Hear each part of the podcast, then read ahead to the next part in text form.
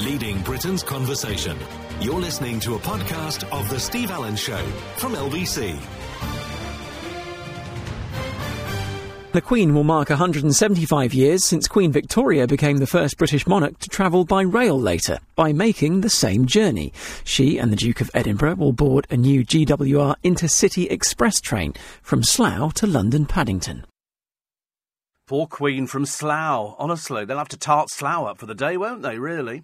How much is a taxi from Warren Street to Waterloo Station? I defy you to take a guess on that one. Actually, it's not quite as bad as you probably think it is. Uh, also, I love the story the other day, love the story about the cyclist who was cut up by a bloke pulling a caravan. Okay. So, and it clips the cyclist. And he's an old, he's not a young cyclist, he's sort of a, a moderately old sort of person. Anyway, the next set of traffic lights, the cyclist, because you know where you've got the car and the caravan, there's a tow bar. On the tow bar, there's a handle. That's the brake. He turns the brake on. So when the lights change to green, the driver can't go anywhere. His wheels are spinning. He can't understand what it is. So he gets out of the car. It took the best part of 40 minutes, I think, before somebody twigged the brake was on. How dumb are caravanners. Yes, they're not the brake. You'd have thought that would have been the first thing that would have struck my mind. Somebody's put the brake on, and it was this cyclist. He said, I stood there watching it, he said, and I laughed. I thought, I mean, it's, it's one way of retaliating, isn't it, really, I suppose? Uh, Prince Harry and Love Island kissing hell. Actually, he's not in it, but one of his ex so called girlfriends. It's amazing how many people have been out with Prince Harry. I'm surprised you don't know somebody yourself, ladies and gentlemen. Uh, quids in with a poker face. Lady Gaga soars up the rich list. Also, the. You remember the passengers I told you about the other day? They were indulging in what's commonly known as the Mile High Club. Uh, it involves having sex at altitude. And, um, and they romped on a Ryanair flight. Probably gone right off, I think, Ryanair.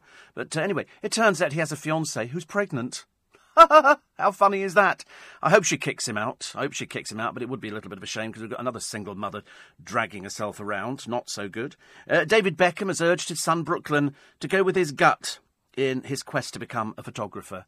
I mean, I've lost track of the amount of times we've seen Brooklyn out there taking pictures and sort of, you know, mo- and nothing. Never seen anything like that at all. But he's bringing a book out. Another member of the talented Brooklyn family. I mean, they seriously are amazed. Amazing, aren't they, really? Uh, the Queen's speech has been delayed. I mean, it's not her speech. Somebody writes it for her. Ministers write it, and then she just and she reads it out to them, and that's it.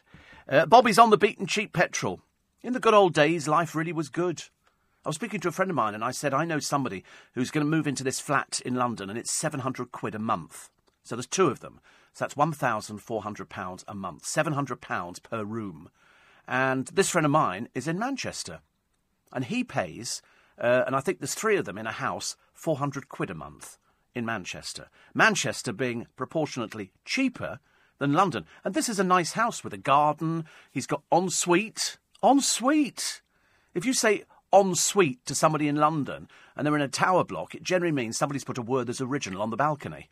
That's what an ensuite is. But in Manchester, you get a lot more for 400 quid a month. And I said, 700 in London. I said, and not even for a particularly good area. And he went, God, that's a fortune. I said, but that's what people do now. That's what people are doing. They're buying to rent out because there's a huge rental market. People always need. Whereas if I won loads of money, I would buy a big place and just let people just move into it. You know, well, I'd charge them a little bit. But, you know, as long as you've got the right people in there, that, that'd, be, that'd be the good thing, wouldn't it? Um, Katy Perry lists her best lovers. Little bit tacky. Um, unfortunately, uh, Russell Brand isn't on the list.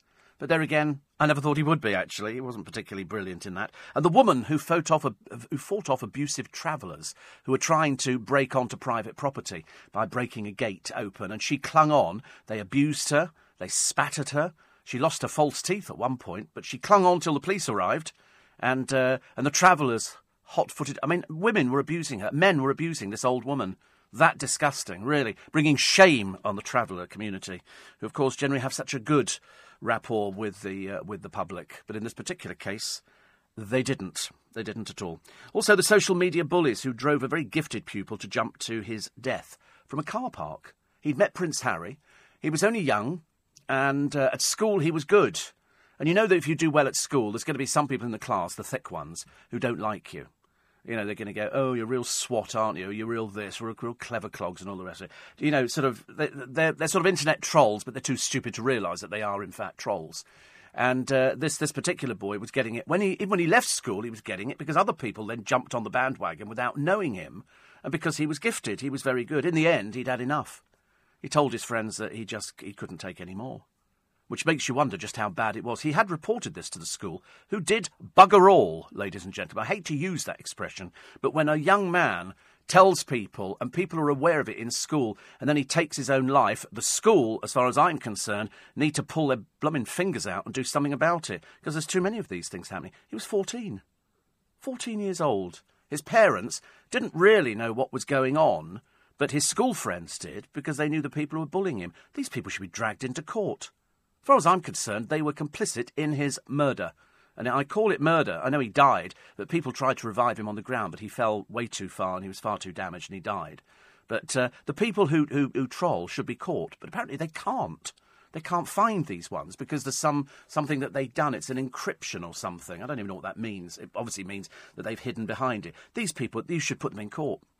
We had it before, didn't we, with a girl who'd who'd uh, committed suicide, and these trolls then targeted her parents targeted a parent. I mean, you know, you know, and when a young boy is so depressed that at 14 he takes his own life, you know, somebody's got to hold their hands up and go, "We failed," because we're just failing all the way down the line. It just, it can't. I mean, I can sit here and say to you, it'll, it, it should never happen again. Well, you know, blow me fairy rings. I'm telling you, it'll happen again. It's like saying, you know, London Bridge, it can never happen again it will happen again. I can, you know, you can guarantee certain things are going to happen in life, and one will be school children bullied. Everybody, I think, to be honest with you, everybody was bullied at school, either too fat, too thin, too clever, sticky out ears, parents haven't got any money, free school lunch. There'll be a whole cast list of things.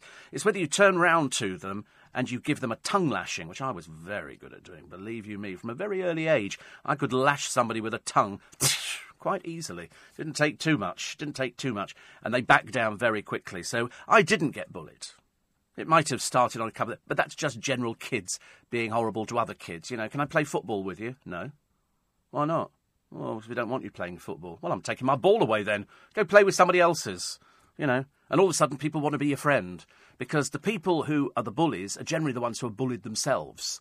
They just sort of are doing a bit of retaliation. So, always very interesting, but it, it will happen again. And more parents have to sit down and try and work out why it was their, their son or daughter didn't have the, uh, the, uh, the guts to go to them and say, listen, this is happening to me at school. Because parents and children don't talk. Parents don't have any idea what their kids get up to. Watching pornography in their bedroom? Not my child. Yeah, yeah, your child. You know, people don't realise. I remember talking to a woman years ago on LBC, and uh, and and she said, "I know where my daughter is all the time." I said, "You might think you do." I said, "I promise you, you don't." No, I know my daughter. No, you don't. I promise you don't. There's a girl in the paper today. I showed a picture of her to my producer, and um, I said, "How old is she?" He said, 18.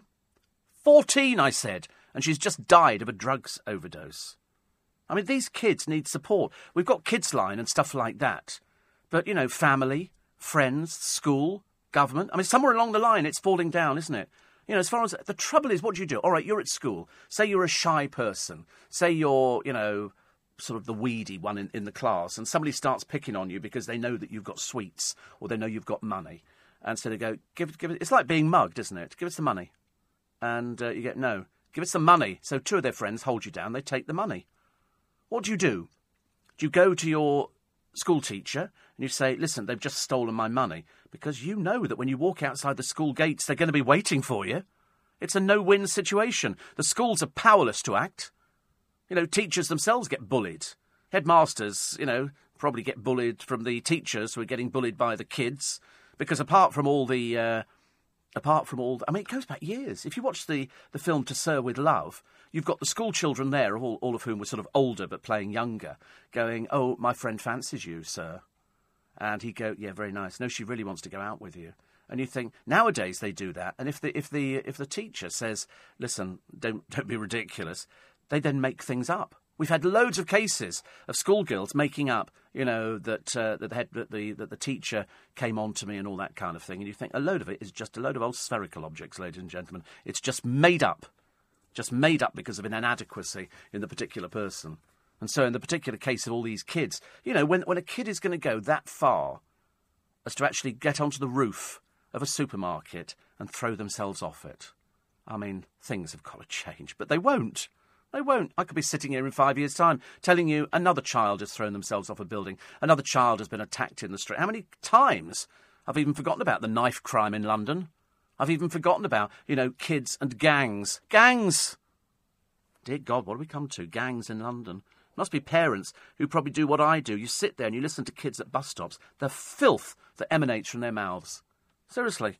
Parents have got a lot to learn nowadays, but then you look at the parents and you think, well, you're the same sort of people, aren't you? You're exactly the sort of people. Your children are emulating you. That's why you get badly behaved kids. They've got a programme on the television coming up. I think it's Kids Who Murder. Kids Who Murder. There was one the other day. You know, it was uh, it was one of these cases, and you think, how could they? I mean, I just don't even understand how you get into that situation. Drugs. The 14 year old girl who died, it was a drugs overdose at 14. I didn't, you know, I was only just getting into sherbet fountains and pear drops at 14. The very idea that people would do drugs. We used to joke about drugs. We used to go, oh, you know, smoke a cigarette. You know, smoking a cigarette was pretty risky. Not anymore. By God, I tell you, they just go and get them from the corner shops, don't they? They get their booze, they get their fags. People sell it to anybody nowadays. Uh, the new wonder drug for diabetes. I like this. I like this. It's on trial in Australia. They're hoping to get it um, passed by the NHS because it's a drug that not only acts as an appetite suppressant, which means you can lose weight, but it also changes your sugar levels. And it's about £1.30 a tablet, which, in, in terms of what it could do and how much money it could save the NHS, is actually really good value. I'd love to try it. I'd love to try it. Sounds fantastic. I want to put, put my name down for it straight away. Definitely. Uh, also, we got some reasons for you to be cheerful this summer. It's not all doom, gloom, and despondency. It's uh, there are happy things. What did we do last time, Julian? When the door here, because it's open, this door is open all the time. Who who resets this door? Is it security? Right. You have reported it. Right. We haven't. We haven't reported it. Tell them on the way. I don't think he knows how to reset it. How do they reset this secure door? Oh, right, okay. There's a little key. Who's got the key? Not a clue. I'm vulnerable in my box. Somebody could just open that door now. Like the other day, the cleaner nearly walked in. I don't, what is it about a red light, dear, you're not kind of understanding here? Perhaps we need to explain to people it's a red light. That means danger. You can't just walk in, you know, and, and walk through. But the, the door has been two days now. I've been vulnerable here. Luckily, I am armed with a machine gun and a dog. And uh, anybody sets foot in the studio, big troubles, big troubles. Uh, so, what was the other one? Oh, I, I, did like the story about the, the dating apps from Paul O'Grady. That's why we've got blind dates. It's people who cannot find a date. In this day and age, you would have thought it would be, in London, you would have thought it would have been the easiest thing in the world, wouldn't you, to find a date. No. You can find a one night stand. One night stands are easy peasy lemon squeezy. If you've only got to walk outside the door, you can find no end of one night stands. Admittedly, you don't need to know their name or anything like that. You don't need to buy them a drink or anything. It's just people who are available. If you're looking for something a bit more serious, nobody's interested. People do not want. Uh, sorry, you're looking for what? Well, I'm looking maybe, maybe to get married very shortly. I don't think so. Who wants somebody like that? Don't want to be saddled with somebody who's going to be clingy. You know, you're on your second date and they start producing the Pronuptia catalogue. You know, do, do, a veil would be nice. Veil, maybe full-length skirt. What do you think the bridesmaids could wear? What? I've only just met you. Yeah. Oh, I'm sure we do. I'm sure we do. But it's difficult. I mean, if if, if you just want sex, you know, you've you've only got to go on to Tinder, I believe. I think there's one for gay men called Grin Grin Grins Grindr. Grindr, Grindr, and uh, and you can and you can find somebody just just for sex. But to be honest with you, if you're looking for a conversation and maybe sort of a meal at a harvester, or uh, or a Nando's or something like that, you're barking up the wrong tree. This is London. Nobody wants relationships. Seriously, relationships are something you find on a reality show. That's that's where you have to go if you want to find a relationship. Go on something like Love Island. You'll find no end of people willing to sleep with you. You know, they'll they'll profess undying love. They will tell you how much they adore you, how much it's this and how much that, and then they'll sell the story to the papers. You cannot find love in London. It's very difficult. So what do people do? They sort of they go out, they stand in a bar, and then within about three months they've turned into an alcoholic and nobody wants them anyway. Because you're useless to somebody, aren't you? If you've had a few sort of bevies or something and you go, we'd like, to come back to my place, just before you're about to throw up over their new shoes, and uh, and they go, Where, whereabouts you live? Uh, Surrey Quays. Where? Surrey Quays. Oh, is, is, is that quite posh? No. You know, and that's and and then, so you end up okay. Uh, see you. Uh, should, should I see you tomorrow? I'm busy. I remember years and years ago, I came up to London, very naive, and my friend Rick was a local DJ, and he was very, very successful with the ladies because everybody wanted to know the DJ. So we come up to London and we go to this uh, this club in Richmond. There's three of us, and uh, I'm sort of standing there feeling like the spare part. And Rick says, "Look, there's three girls over there. Should we go and have a dance with them?" I mean, it was that naff. And so I said, "Yeah, okay," thinking I don't know what God's name I'm doing. So he goes over to this to this girl and says, "Do you want to dance?" And so she goes, "Yeah, all right." So they go off for a dance. My other mate, Simon, starts dancing with the other girls. So I said to this other girl, being the last prune standing, I said, um, "Want to dance?" And she went, "No, I've hurt my foot." And I went, okay. So I wandered off. I went and sat in the corner, nursing a small ginger beer. And, uh, and then I looked round and she was dancing with somebody else. And I thought, that's called rejection. That's called real rejection. Do you want to dance with me? No, you're too naff even to have a dance with. You know, and then of course the other the other problem is if you can't dance, you've had it. In the early days, you could sort of dance together as a twosome. Nowadays, it's all flailing your arms around and sort of you know doing the military two-step kind of thing. So if you can't dance, you're at a, you're at a. And of course, we know that William can't dance. Prince William is not a dancer. He's embarrassing dad. But of course, you never thought. You reckon Harry could probably th- throw a few shapes around, but uh, but William. Absolutely not a cat in hell's chance. You're listening to a podcast from LBC. Morning, everybody. I love the way that uh, the Queen's speech is delayed. So you say to somebody in authority, um, so the, the, Queen's speech is delayed. I couldn't possibly comment. You think, do you know? Or are you just fobbing people off? Or are you really, you know, that's um, quite. Oh, I've just got some gossip for you, but I just realised I can't tell you. I can't tell you what it is, actually. I'd love to tell you. I'd love to tell thought, isn't that terrible? Somebody says that on the radio and they go, I've got something to tell you. And you go, go on, tell us. And you go, I can't tell you. I've just realised I can't tell you this. It's such a good bit of gossip, but I really can't tell you. I really, I really want to tell you. I'm itching to tell you. Well, I'm not necessarily itching, but uh, I'm sort of burning it, but I can't tell you. Mainly because it wouldn't mean much to a lot of you, but round here it would mean an awful lot. anyway, I work for an airline, Steve. Uh, Mum gets on board with a t shirt that says, If you think I'm fit, look at my daughter. So I glanced across at the 11 year old made up to look like an 18 year old. I know. I mean, I find that deeply disturbing. Don't you? I mean, I, I would be fairly worried by things like that. But the, but these are people. They are they're sort of second class citizens. They don't even fit into the real world. They don't. Um, thinks, how can people meet in pubs and most of them have closed down? I might have done in your area, pal. We've got loads around London. You can't move. There's new bars opening every day in London. In fact, I don't think in London, in London, centre of London, we don't have any pubs that have closed down. There's one round the corner from here. They're flooding onto the pavements every night of the week. Huge. So, and also, you're a bit old for that kind of thing, Mark. So it's no good trying to lump yourself in the category of somebody who stands a chance. Okay, you know, much easier. Uh, cameras say 20 a week close across, but that's across the UK. In certain parts of London, which have probably got sort of a high uh, ethnic uh, percentage of people living there, they might not drink due to religious reasons. Although I'm led to believe quite a few people do actually drink, but they just don't do it in pubs. You know, people prefer to drink at home or round our way in parks. But, you know, it's mainly people don't want to sit in a pub anymore because the pub isn't offering them anything that they can't get anywhere else. And it's really expensive. Really, really expensive. But, you know, you go and sit in a pub. Around our way, we've, we've got some, some nice pubs, but there are a couple of pubs. They're not offering me anything apart from a table and a chair. Well, I've got that at home. Don't need to go and sit in a bar. And also, you know, you only go into a bar if you know people in it, and then you chat to somebody, and then you sit outside, or you've got the river going past, that sort of thing. But they don't offer enough in pubs nowadays. I don't really want, you know, I'm, I'm not bothered about whether they offer food or if it's a gastro pub, but, you know, five, five quid a pint round the London way. I mean, so, and a glass of wine is about £3.50 now. You know, I mean, practically you can get a bottle for that sort of price. I understand people have to make a profit. I understand exactly how that uh, how that works. But I'm sort of I'm very interested in why pubs don't work because they're not offering anything. Normally, you get the host, the landlord, who'd stand there chatting. Hello, evening, gents. You know, usual, Steve. Blah blah. And so it goes on. And you go, yes, that's what I expect when I go into a pub. If you walk into a pub and there's a bored person standing behind the bar who so you feel like going whistling usually Australia. You get a lot of Australians, and you and you sort of go, um, Hello. Um, I want to say, am I invisible?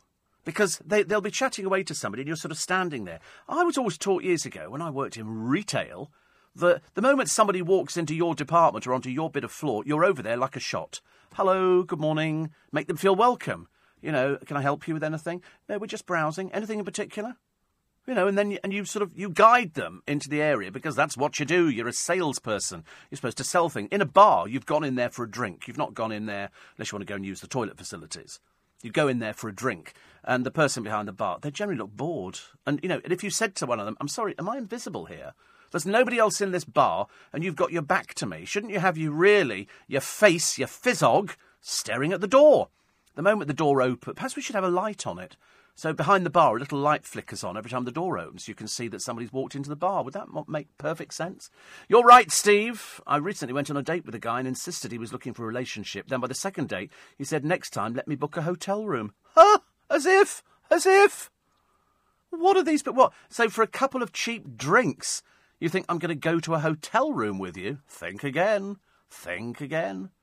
It's ridiculous, isn't it? People, you know, if anybody ever says to you in a bar, uh, "Do you want to come back for a cup of coffee?" They don't mean a cup of coffee. I've been disappointed on so many times. I thought I could have had loads of lattes and cappuccinos and frappuccinos. No, you get back there and you open the door. Within two minutes, they've got their clothes off, and it's always instant. Nobody's ever got a proper machine. I'm sorry. Do you have a, a machine? Um, no, maybe um, tea. Uh, what sort of tea do you have? Uh, we've got Yorkshire tea. Um, okay. Earl, Earl Grey, Lady Grey, breakfast tea?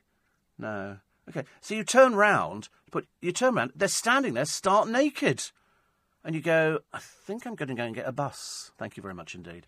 I never understand why people say that. You know, if ever you stand in a pub, I mean, try it, try it yourself this evening. I mean, do it quietly, obviously. Somebody comes up and says, "Do you want to come back for a cup of coffee?" And you say, "Do you mean sex?" And they'll go, um, no, cup of coffee. And you go, don't be so silly. I can get a cup of coffee at Starbucks and Nero's and anywhere else. Why would I bother going back to your place? They're generally dirty, these people. They never look at it properly. You know, they never think, oh, I'm going out tonight. I might meet somebody. I know, I'll make the bed. I'll change the sheets. I'll spray some air freshener around. People don't think about things like that. In fact, some, some of the cases don't even think, oh, I'll have a shower. I'm going out. They don't bother with stuff like that. It's very difficult to date because you don't because you don't really want. I mean, ha- unfortunately, men are a bit mean, and if they're in a bar with a woman and they go hi, and they go hello, and they go uh, can I get you a drink, and they go I'll have a double Pernod and blackcurrant, and uh, and you have to weigh it up in your mind, don't you? You have to weigh up: is it worth buying a large drink for somebody if there's going to be nothing at the end of the date? I mean, if you go into Towie I mean, you've only got to sort of show them a lemon and they're back home with you immediately. If you, if you, if you meet them in Made in Chelsea, the chances are they will sleep with you immediately. There's no, there's no sort of, oh no, I went a very good girl, I went to a posh school. No, no. We've already seen Binky Felstead's just given birth. Unprotected sex. Parents must be thrilled, must be so excited. You know, lovely to bring a child into the world, but, uh, you know, why is she not married? And that's what people do nowadays. Should, should we get married? The answer is, oh dear. Oh dear. People don't seem to want to get married, do they? They don't. They, they can't commit. Like Ferne McCann. You know, she said, "Oh, it's been a terrible time." She sold her story to OK Magazine, who's about the only publication interested in dreary people like her. And she goes, "Oh, it was. It's been an awful period of time." I thought, "Well, what do you mean it's been an awful period of time? You went out with somebody who had history, you know, who's now going to probably have even more history, but we have no idea. And uh, you've been back to the house, and you didn't kind of smell the cannabis. You know, they had a cannabis farm running at the house. You didn't smell it. You know, it's just, you know, all a little bit worrying, isn't it? So, anyway, she said uh, that um, she's going to be a single mother and she will not let the father anywhere near the child. And I'm thinking, you better get your head around the law, darling. These people have got rights. You can't just, because you don't like somebody now, because they've embarrassed you, you can't just go, right, you're not seeing your child anymore. They'll go to court. They'll go to court. They'll get visiting rights, whether you like it or not. Don't think you're being clever. You're not being clever. You, you, you throw down the gauntlet, somebody will pick it up and run with it. Take my word for it. I've been around a long time. You, you know, you're not the bright person you think you are. You're certainly not educated in that uh, particular department. Otherwise, maybe you've used contraception. You know, that would be a good idea in this day and age, but most people don't. The girl on the flight, on the Ryanair flight, apparently asked if anybody had a condom on the flight. I mean, now I ask you, what sort of people are they? Well, I think we know. I hope the girlfriend kicks him out, actually. Or, sorry, not girlfriend, she's fiance. She's his fiancée, and she's pregnant. She must be thrilled. She must be thrilled. It's lovely, isn't it? You're listening to a podcast from LBC. Morning, everybody. 27 minutes to uh, 5. Kevin the Milkman says, Steve, I found love in London. I was doing a milk round in Plaistow, and Sam was a divorced mum of four who I delivered to. I dragged her out to Harlow to become an Essex girl. So, ladies, if you want love, says Kevin, get a milkman. Yeah. The only problem is with milkmen they're getting up in the early hours of the morning. Okay, that's it's like radio presenters. You know, some of them have to get up in the early hours of the morning. So, a radio presenter not necessarily the best choice. And that's why I think a lot of radio presenters have sort of kind of on off, on off kind of love lives, which actually is, is fine. Also, I think the milkman thing is a bit of a cliche. Have you seen that there's a couple of those films, isn't there, out there? Carry on. No, it wasn't Carry On Milkman. They, they could have been, but they never did Carry On Milkman. But there was there was um, Confessions of a Milkman I think. It was something like that. Whatever it was, it was sort of going round, knocking on bored housewives' doors, going, Hello, darling, do you want gold top? Yes. And the, fa- the Father Ted episode, I don't remember the Father Ted episode, was a milkman impregnates everybody. I loved Father Ted. I thought that was such a clever programme. I thought it was, it was the only house where there was mayhem in. Mayhem from start to finish. But there you go. So if you want love, it's a milkman, but it just means you'll be woken up in the early hours of the morning. They'll be going, what time is it? It's two. Oh, God. What time will you be back? Oh, I'll be back about, uh, about 12. Oh, God. You know. And also, you know, it, it can be quite, quite, uh, quite wearing on some people if you're a milkman. Um, so it's quite wearing on milkmen, I should imagine. But if you like it, and if you like that solitude, that, that kind of going out there, you're, you're the master of all you survey. It's that line in Mary Poppins you know, up there on the roof, you know, where there's only the uh, the pigeons and nothing else, and London's asleep, and you look at London with the little curls of smoke coming up, and you think, you know, he says, up up there is a doorway to a place of enchantment, and that's true. You go around London in the early hours go down Fleet Street, it'll be fairly quiet, you know, and you look round at all the buildings, you look at St Paul's Cathedral. When I first started in Fleet Street, there was a railway bridge that went over down at Ludgate Circus. The trains went over it and so the view to St Paul's Cathedral was was obscured. Now, of course, it's not. You can see it and go round it, and it's lovely. And I was watching one of these programs on the telly this morning about uh, Nonsuch Palace and the excavations that they did there. And they went round um, Hampton Court Palace and they found Cardinal Wolsey's rooms, which are not open to the public. My God, it's like stepping back into Tudor England. There are bits of Hampton Court Palace which are Tudor, as you know, in origin, and then they just built on and added extensions. And then Henry VIII saw it and went, "I'll have that." And so he nicked it. Oh, Wolsey didn't, didn't get a look in. Well, it's my palace. Not anymore. It's not, mate. Out you go. And so Henry VIII took it over. And they were catering for about 1,500 people a day, I think, in the kitchens. Huge sides of beef would go onto the. And it was just lovely. I, I could have lived in times like that quite easily. Mind you, we all would have been as big as Henry VIII. Uh, Dave says, uh, I'm afraid I've given up looking for love as the girlfriend stroke wives I've had have all been gold diggers. That's the trouble, isn't it? It's, it's, it's so difficult. It's like when, when I've been out with people in the past and it gets to Christmas, you have to weigh up the odds. Do you buy an expensive Christmas present thinking it's going to last until March, or do you not bother? In which case, or do you wait to see what they've bought you? That's the difficult one, isn't it? I used to keep Christmas cards in the boot of the car. So if somebody gave me a Christmas card, I can go, oh, I've got yours in the car, I'll nip out and get it. You nip out to the car, write the card out, oh, uh, come back and say, there you go. And I'd always find a box of chocolates or something in the car or a bottle of champagne. It was always fairly easy. So nobody ever twigged. Nobody ever twigged at all because people don't, uh, don't worry about that. But finding, you know, I've got lots of friends who are, in fact, most of my friends are single. Most of my friends are single. I don't know what that says about me or what it says about them, but most of them are single. Some of them are quite happy being single. Some people have learnt to be single. Some people are very good at being single. And other people are really, really bad. And they don't do it at all well. But I work on the assumption, I've always said this. Whenever anybody said to me, they've said, Oh, you're going to be really lonely. I go, Oh, you're joking, of course. Never lonely. Believe you me, never lonely.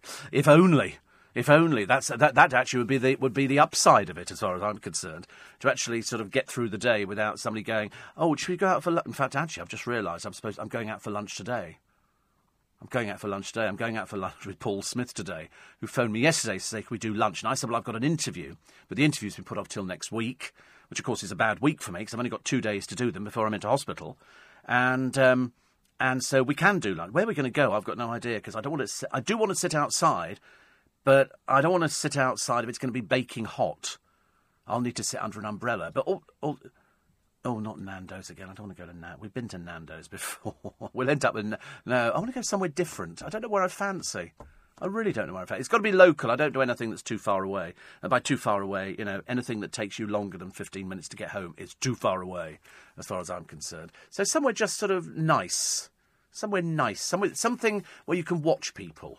I'm a people watcher, so I like sitting down. But anyway, so you get all these people who are desperately looking for love and affection and, and sort of some sort of relationship, but they don't know if they want a short term relationship or a long term relationship.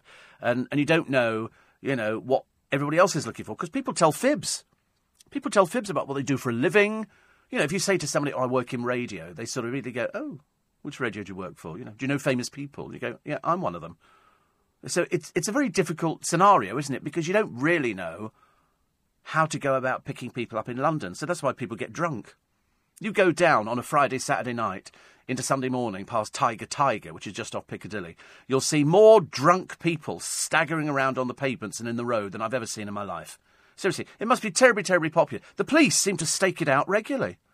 I've never seen such a waste of police manpower down there. There must be other things they can be doing apart from standing outside a blooming bar, unless the bar pay them to be there. I suspect they probably don't. But uh, but the the interesting thing about the uh, about the gold diggers is interesting. Martin the milkman says starting at two in the morning, we're in our depot at eleven thirty at night. Which equals no life whatsoever. In what time do you finish, sir? If you're if you're at the depot at eleven thirty, you've got to be finished by seven in the morning, haven't you? Seven or eight in the morning. You're not still pootling about, are you? After that, Depends how big the round is, I suppose. But that's that's what it is nowadays. It's very difficult. But then I think you know everything is is is good. I did I did tweet the other day. I said life's grand. Life's grand. Uh, London can be a, a, bit of a pain in the rear end if you're not sort of familiar with how it operates, you know. But all, all I discovered down here was, and I've discovered over the years, people tell fibs about what they've got and what they do. It's very much one-upmanship kind of thing. People, you know, if, if, if I've got a Bentley, this person's got a Rolls Phantom. You know, it's it's it's that kind of mentality. So I, I kind of play things down. I mean, you know, people say, "What car do you drive?" I say, "Oh, I've just got this Bentley thing," and uh, and just play it down because it doesn't really make any difference. But some people are still impressed by you know what your house is like and you know where you shop, where you eat, all that kind of stuff. I just do what I think are normal things. So I don't. So it's not done for an effect. I don't go. Oh, I'm eating at Claridge's this week. I've got a table at Ramsay's and all that kind of stuff because that would be a little bit pretentious. Also, wouldn't be true. No point in lying, is there? So it's like you know, how many celebrity friends have you got? If you're if you're Christopher Biggins, you've got hundreds, hundreds of celebrity friends. I mean, he's literally he must have the best little black book. Next, I think to um, who's the the bloke on Channel Four who does his who, Jools Holland.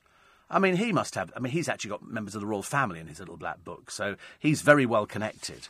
So you've got what you've got to do in London or any big city is build up your contacts. The more contacts you've got, so if you're at ever at a loose end, and uh, and sometimes sometimes you sort of think, I wish I was at a loose end.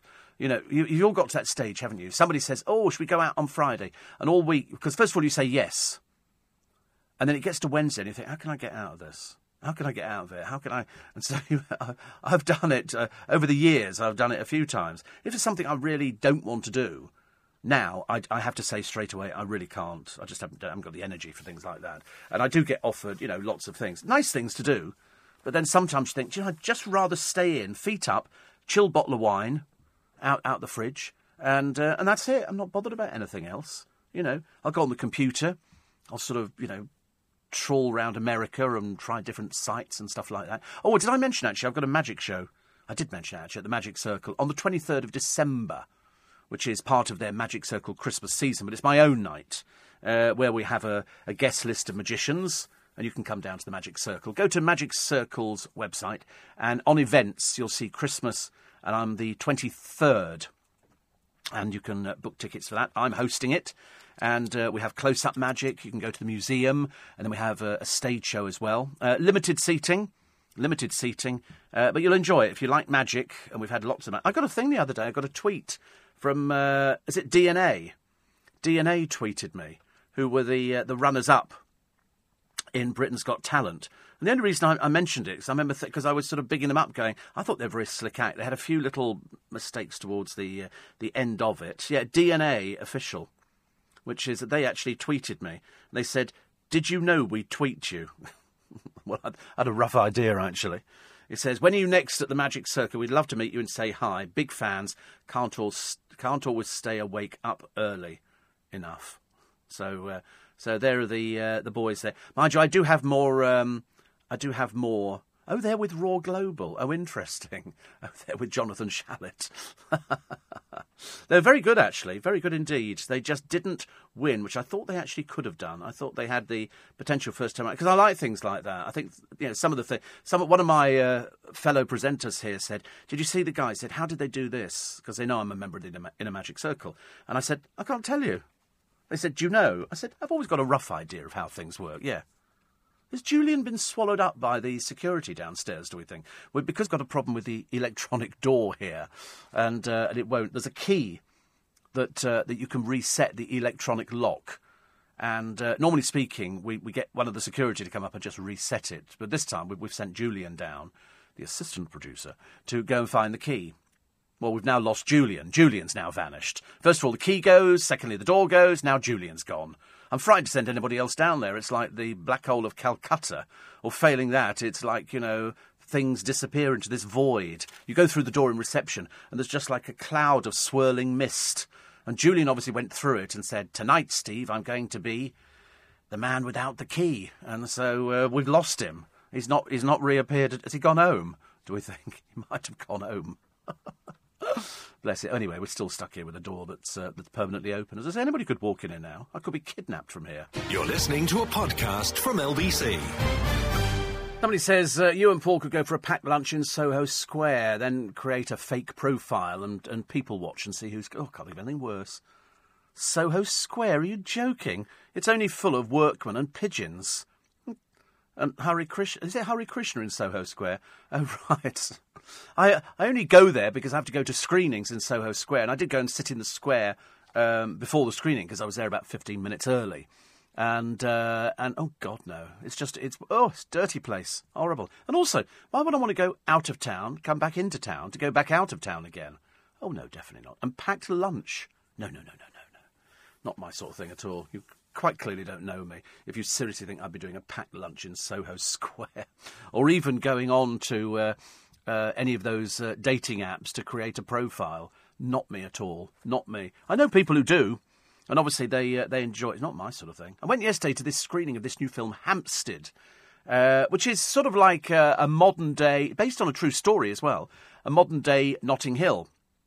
And uh, who do I see when I walk into the screening room? Just into the reception, Aled Jones. Aled Jones is doing the same interview that I'm doing, but he's doing it on the Wednesday. I've got uh, the guest on the Thursday on LBC. So we had a bit of a chat about everything. Because Aled very kindly introduced me when we did the Make Some Noise, we did the Hippodrome show. And uh, he introduced, and then he had to go from there. I think he was going to Manchester or something like that. He always looks immaculate. Seriously, I've never seen him looking scruffy. He doesn't do scruffy. Brendan Gleeson, uh, who plays one of the main protagonists in this film, is, uh, well, in fact, the main protagonist.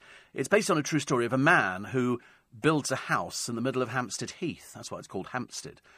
And um, and he becomes friendly with a, a, lot of people don't like him because he's he's a hobo, he's a tramp. But he's built this property. He's lived there for years, seventeen years.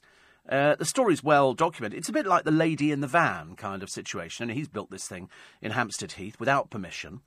But because he's lived there for so long, they give him the deeds. They give him the deeds to this uh, to this property, which he's built. It's ramshackle, but he's not doing anything. He's keeping well away from people. He's just going about his life. He sort of grows his own vegetables. He goes swimming in a in a in a natural pond, which people do up at Hampstead. They've got the uh, the men's pond, and I think they've got the ladies' pond as well. And I think they are natural ponds. Oh, I wouldn't swim in one if you paid me. Seriously, anything from underneath the ground could come up and drag you under the water. So I, I wouldn't be at all in favour of that. But uh, they did a, fe- feature in Country Life this week on people who have natural ponds. And they say keep half of it clear uh, with sort of these oxygenating plants, then you can swim there. Like, what? There's fish in there and everything. Ah, ghastly, ghastly. But apparently it's very popular. If you want a really nice one dug, They can actually dig one out of your land if you've got enough. I mean, it's no good if you're living in a tower block, is it? Quite clearly, you're not going to be ending up with one of these ponds. And uh, they said they, they can go from about 50,000 up to about 200,000. I thought, I can't have anything worse. Swimming there and thing and fish swim past you and oh, there might be eels, or worse still, pterodactyls or something like that under the water. Baby Tyrannosaurus Rex. Who knows? Who knows? It's a, it's an underground fed stream. Thing could come from anywhere. Under the earth. Oh, worms. Oh, grief. I can't think of anything else. Awful. It's a great film. Great film. It's got a nice, uh, nice ending to it. I like a nice ending to a film. So uh, we'll talk to Brendan Gleeson about that on Thursday. I don't know if it's. I think it might be going out this week. Might be. I think with Dan Aykroyd, but I'm, I wouldn't swear to it. I'm not.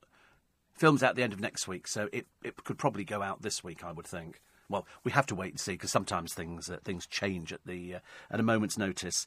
Um, what else we got? Uh, oh yes, the um, Norway have got a burqa ban going on for schools.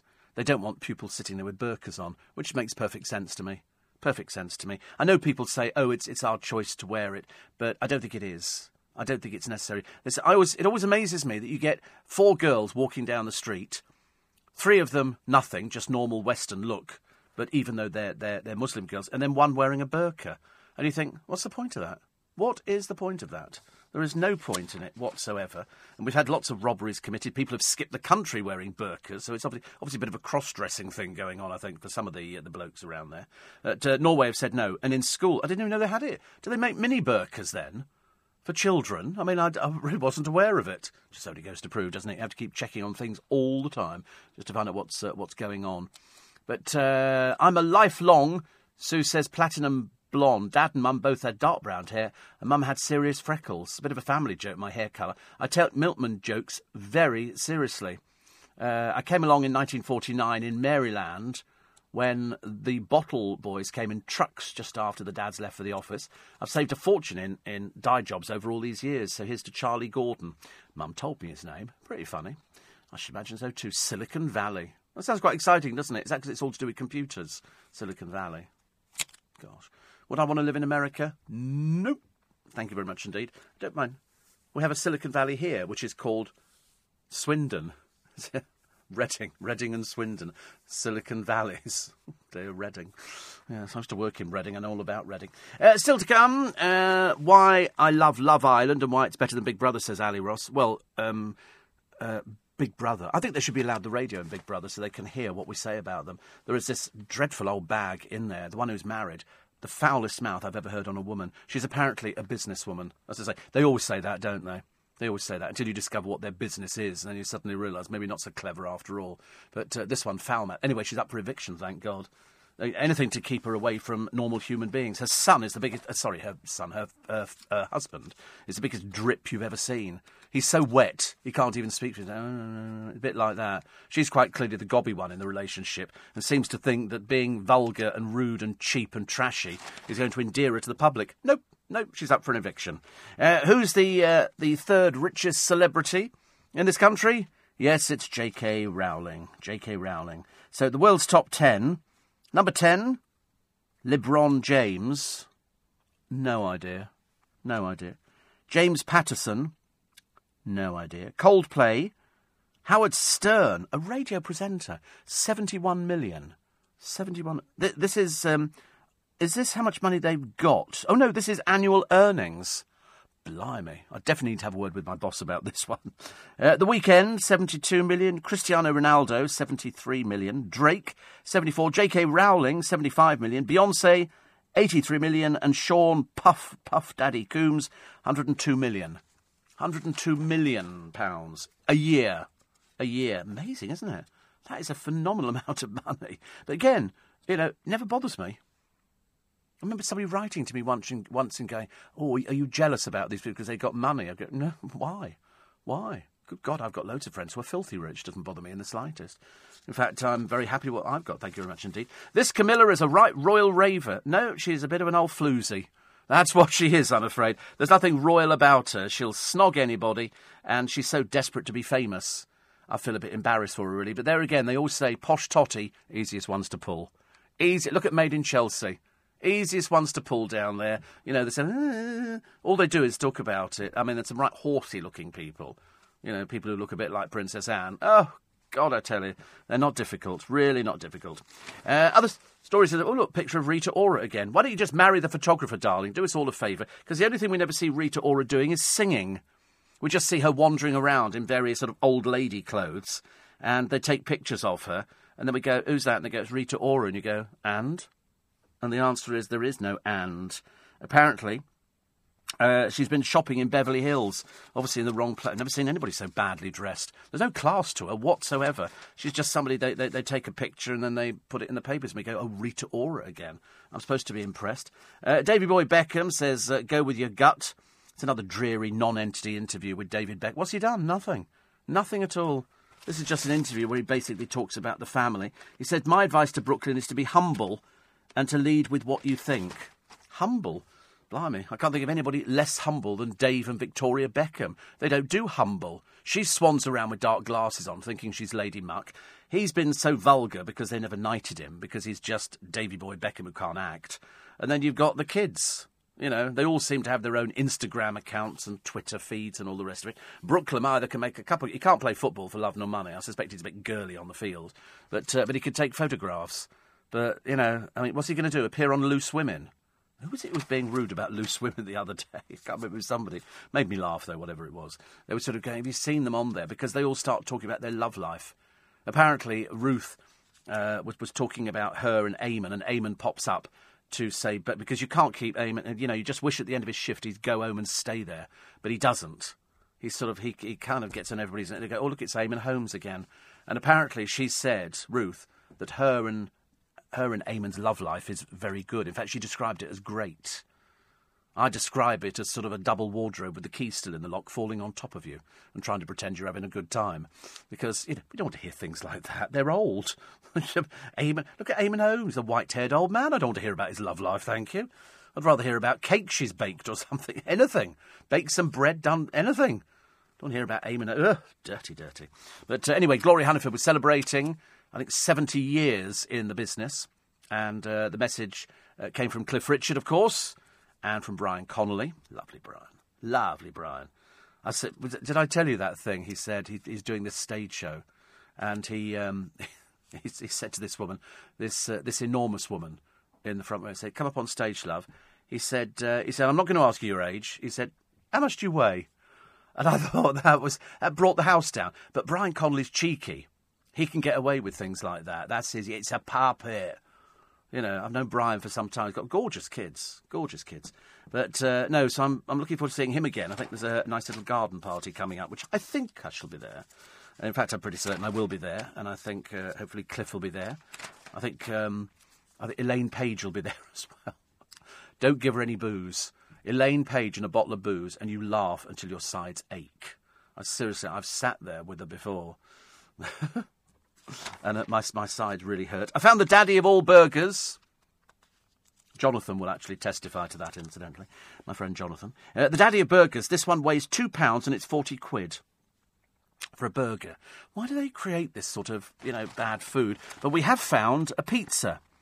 Uh, this was baked in California and um, this one was 1.3 miles.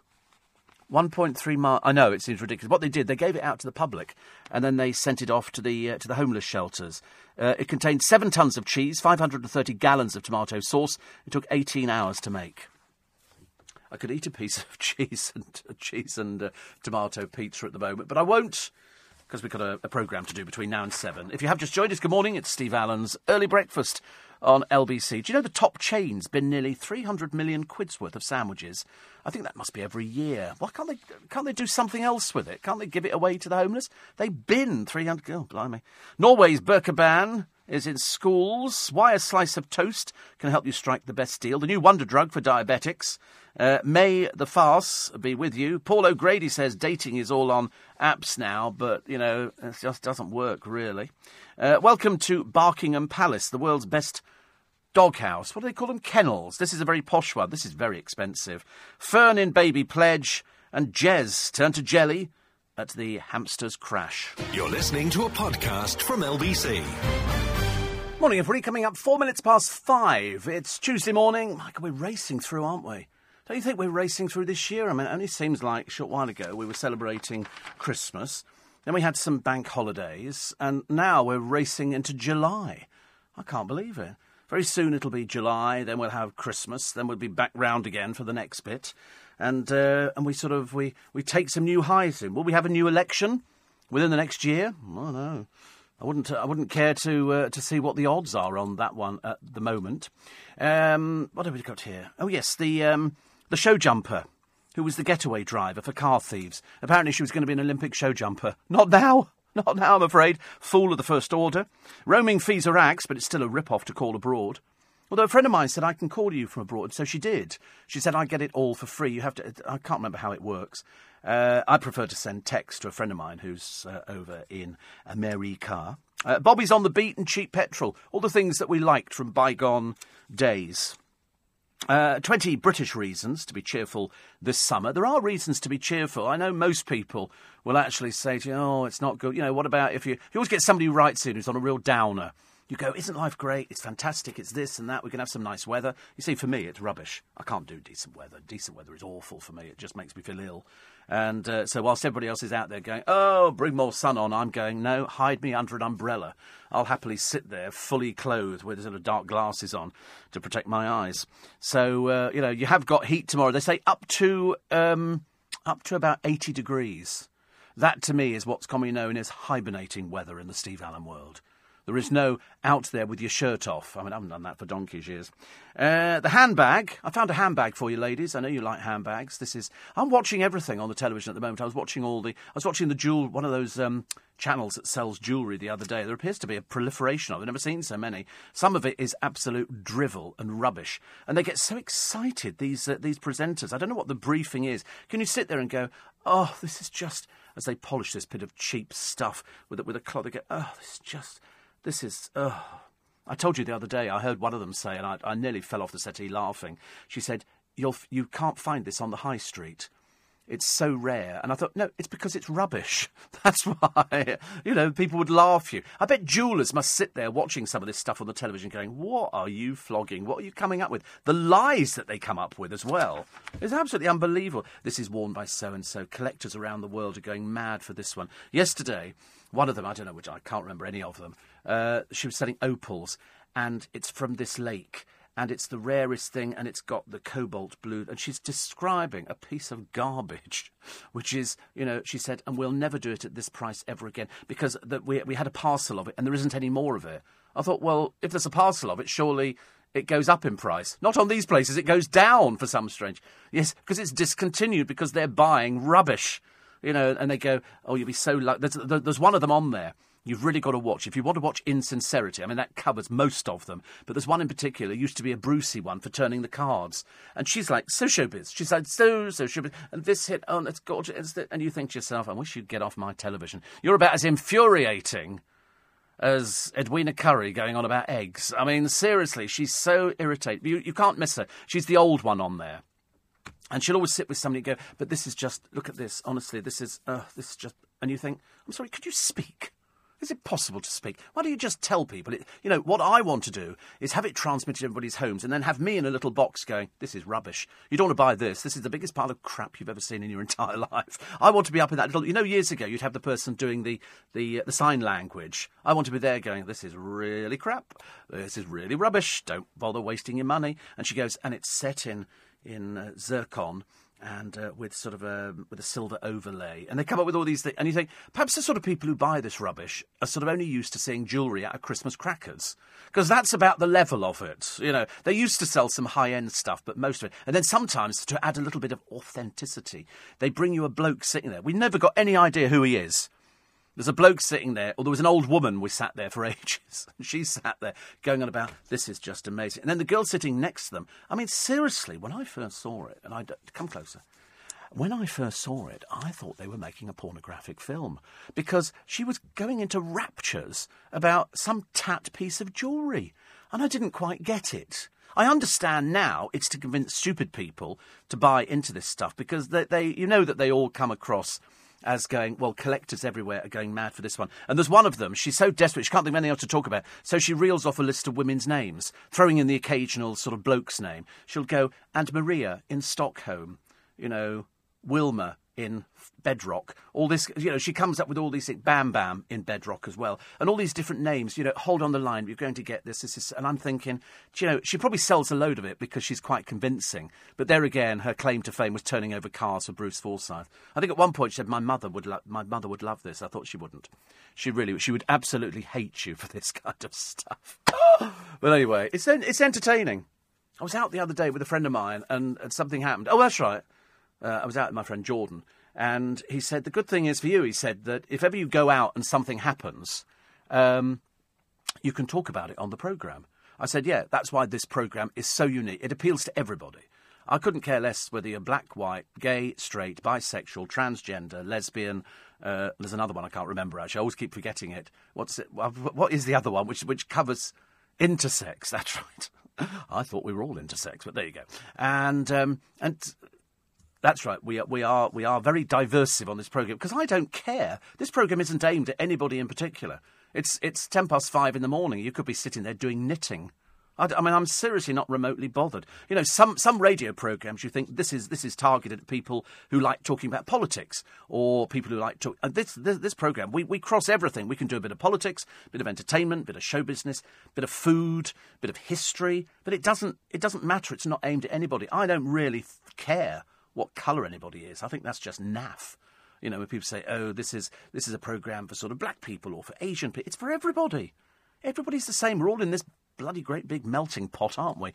We might as well just wallow around in it together and have a bit of fun at the same time. We're on this world a bit too short to start worrying about things like that. I can remember years ago when you never had gay MPs, gay presenters on television. Imagine, you know, weather presenters coming out. My God, we'd have fallen off the end of the bar if you'd done that years ago. Sorry, gay presenters on what? On television? Yeah, children's tele children's television. Are you serious? Yep, gay children's television presenters. Good lord, lesbian MPs. Woo, even higher, even higher. No, nowadays we don't think about it, do we? We really don't think about it. We're so multicultural, not as good as we could be. We could be a lot better about it. But nowadays we think nothing of going. Imagine years ago they go, we're going to go out and have Indian food. Indian food? What's that? Indian food, you know. Indian food. Nobody'd eaten it before. Nobody'd eaten it. It's, it's relatively new. Chinese food. We were eating, chi- well, we weren't really eating, we were eating what they call westernised Chinese food. But we thought we were being really good about it. And then all of a sudden, proliferation of programs. Now we have Chinese cookery programs. Now we have Asian cookery programs. Now we have Thai cookery programs. I sit there, I can't do any of it because I'm not particularly good in the kitchen. I don't, listen, it, it's already made for you. I go to a supermarket and I buy it. So I might eat Thai, I might eat Singapore. It doesn't matter. I feel as I'm eating foreign, so it's okay. I feel as I'm doing my little bit. Uh, somebody says, laughed so much at stupid o'clock as hubby heads back to work after a long weekend. Four hour drive before working nine hour days. oh dear. Margaret says, pretentious people are a turn off. Most are insecure trying hard to impress. Most people of quality are looking at the person when forming friendships. Gold diggers everywhere. If somebody asks you what uh, what car you drive, run away as fast as you can. I would think quaint upper class Twickenham is the place to relax and be yourself. But most important, genuine. Yeah, I mean, I think people. But that's but that's radio, isn't it? Isn't that radio? I've always said that. Somebody said to me, "What's the secret of of radio?" Not necessarily music radio. I can't put music radio into it because I don't know enough about music radio. I just think that is, this is, that was. There's, there's a few music radio presenters who do a lot more speech than other people. And speech is, is not, not difficult. I know people say, oh, it is difficult, otherwise everybody would be doing it. But the trick to speech radio is to be yourself. If you start pretending to be something people want you to be, you're going to fall flat on your face and you're not going to be able to keep it up. You can only be yourself because you're thinking, you know, I don't think as I'm talking now what words I'm going they just it just comes out. I don't I've got no control over it. So sometimes it works, sometimes it doesn't work, but you can only be yourself. And the more yourself you are, the more people get it. Sometimes I get people, I've said before, who will write in and go, Oh, I thought you were absolute rubbish. Two weeks later, they're so hooked on the programme, they can't go anywhere. They go, You completely ruined my life. I now have to get up at four o'clock in the morning every blooming day. Some friends of mine are the other side of the world, well, they're, they're not necessarily the other side of the world, they're in Menorca. And they have a, they have a, a sort of a, a bar cafe, which is called Chipas. I don't know what that means, but it's uh, owned by Mike and Ellen. And uh, apparently, the other night, a friend of mine, Stuart Miles, who uh, used to be on Blue Peter. You remember Stuart Miles was on Blue Peter, and uh, then he went off to do other things. And now he works for one of our sister stations, and um, and he he says he knew you well. Oh, he knows me very well, very well. Known each other for a long, long, long time. Long, long time. I used to see him actually all the time in, in Twickenham because he worked for a station in, in Twickenham for a little while, and now he's working for, as I say, one of our sister stations.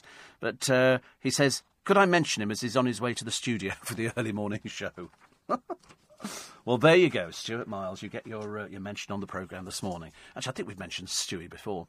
Uh, but but you're right. It's it's about being genuine on radio, and if you're not genuine, people see through you.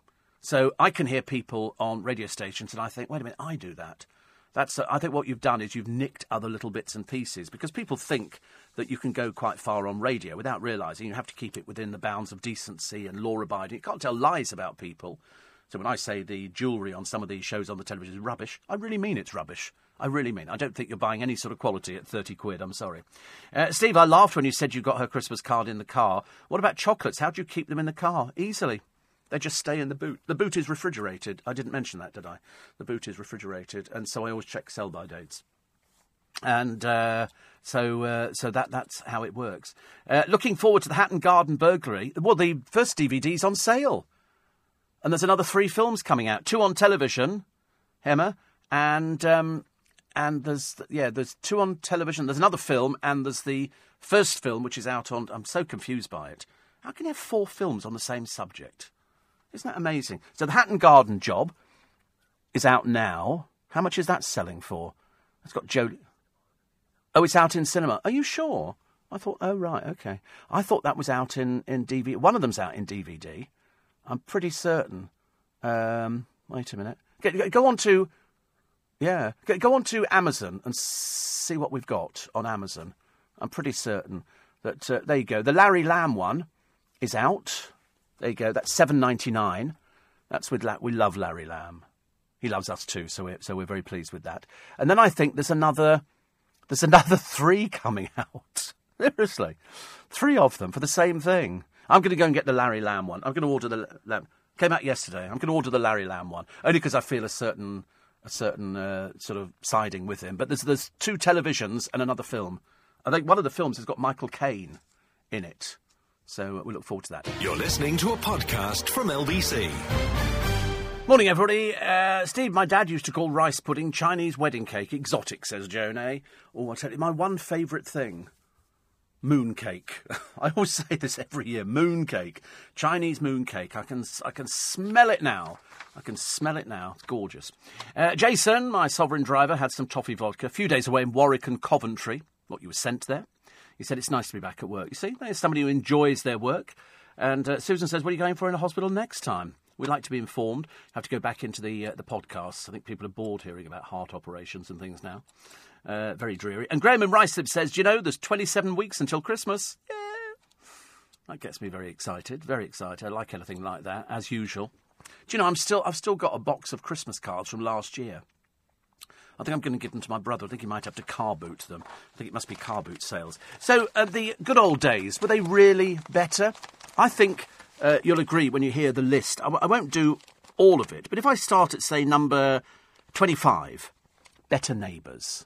How many people know their neighbours? Most people don't. Years ago, you know, you would lean over the garden fence, say, "Oh, so, oh, nice weather today." You know, that woman, you know, moved in down the road. She's a bit so and so, so and so. Uh, also, community life was there. Now there isn't. There isn't really any community life. We like to pretend there is, but there isn't. Children could play football in the streets. You can't now. There's no chance of getting in the streets. No chance. It's overtaken by cars. So much traffic. Classic sitcoms you know, we're around. We don't have classic sitcoms now, do we? We had The Only Fools and Horses, we had Fawlty Towers, we had Morecambe and Wise, stuff like that. People picked up the telephone. People picked up the te- now. You know, I mean, we don't pick up telephones, do we? I don't think we do. Uh, fresh produce. I don't remember there being sell by dates on anything. I do, you know, I don't remember there ever being a sell by date. But I'm sure, you know, if if you picked up a potato and it was going a bit sort of bad, you cut out the bad bit and carried on with it. Nowadays, you throw the thing away the price of gas and petrol. You know, So much cheaper. So much cheaper. Matrons on hospital wards. I'd love to see matrons coming back again. That'd make me feel a bit better about things. Things were more laid back in the early days, in the good old days. I know. Listen, believe you me, if you're a young person now listening to this programme, getting ready to go to school, a bit early, I know, but you know, You'll be thinking, but these are the good old days because, you know, the young nowadays have got all the technology digital televisions, Freeview channels, you know, CD players, CD ROMs, recordable DVDs, mobile telephones, cordless phones. How many times do you use your mobile phone but you don't use the home? Te- I haven't used my home telephone in years. It's there, but I've never used it because I use the mobile phone. Somebody wants to get hold of me, they do that. It, and the number one thing, of course, is the internet. We'd never do a programme like this without the internet. Well, we probably could, but you know, the internet has changed everything. When LBC started, of course, there was no internet. There were no computer. We had a computer, but it was only for typing up a script. There was no information on it. The information department was run by a lady called Vivian Fowle, and she had a series of books sitting behind her. And you went and so if you wanted to know about um, army vehicles or planes, you went to Jane's. We had a series of books from Jane's, and it had all the world's play. big thick books, like huge reference books you know, like, like the Gettysburg Address, and you'd flick through to try and find the plane, and you could tell what it was used for and all that kind of stuff. Didn't have anything at all. Mobile phones, thing of the past. Field telephones, they look like. Field telephones. Um, also, um, Bobby's on the beat. Oh, dear.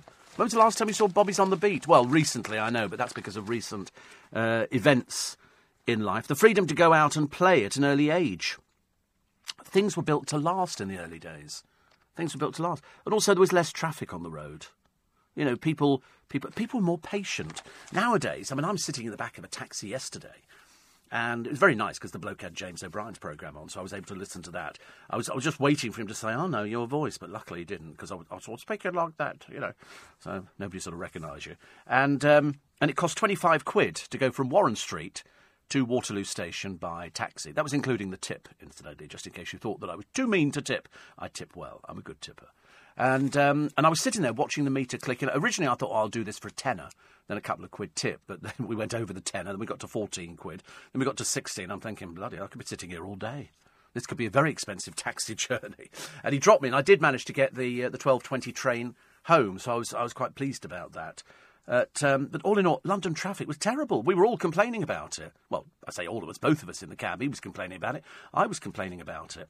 And um, and it was very interesting. That's the second cab that I've got into where they've started talking about how, how bad the traffic is in London and, and how slow it is to get around. And I kept thinking, but that's great because if you've got somebody in the back of the cab, it doesn't matter how slow it is, the meter's ticking away you know, it, it really doesn't make. All right, so you've got to sit there and just be patient with it. But once you've learned to do that, that that's fine. But we were talking about. Oh, I forgot to say that important thing I was going to tell you.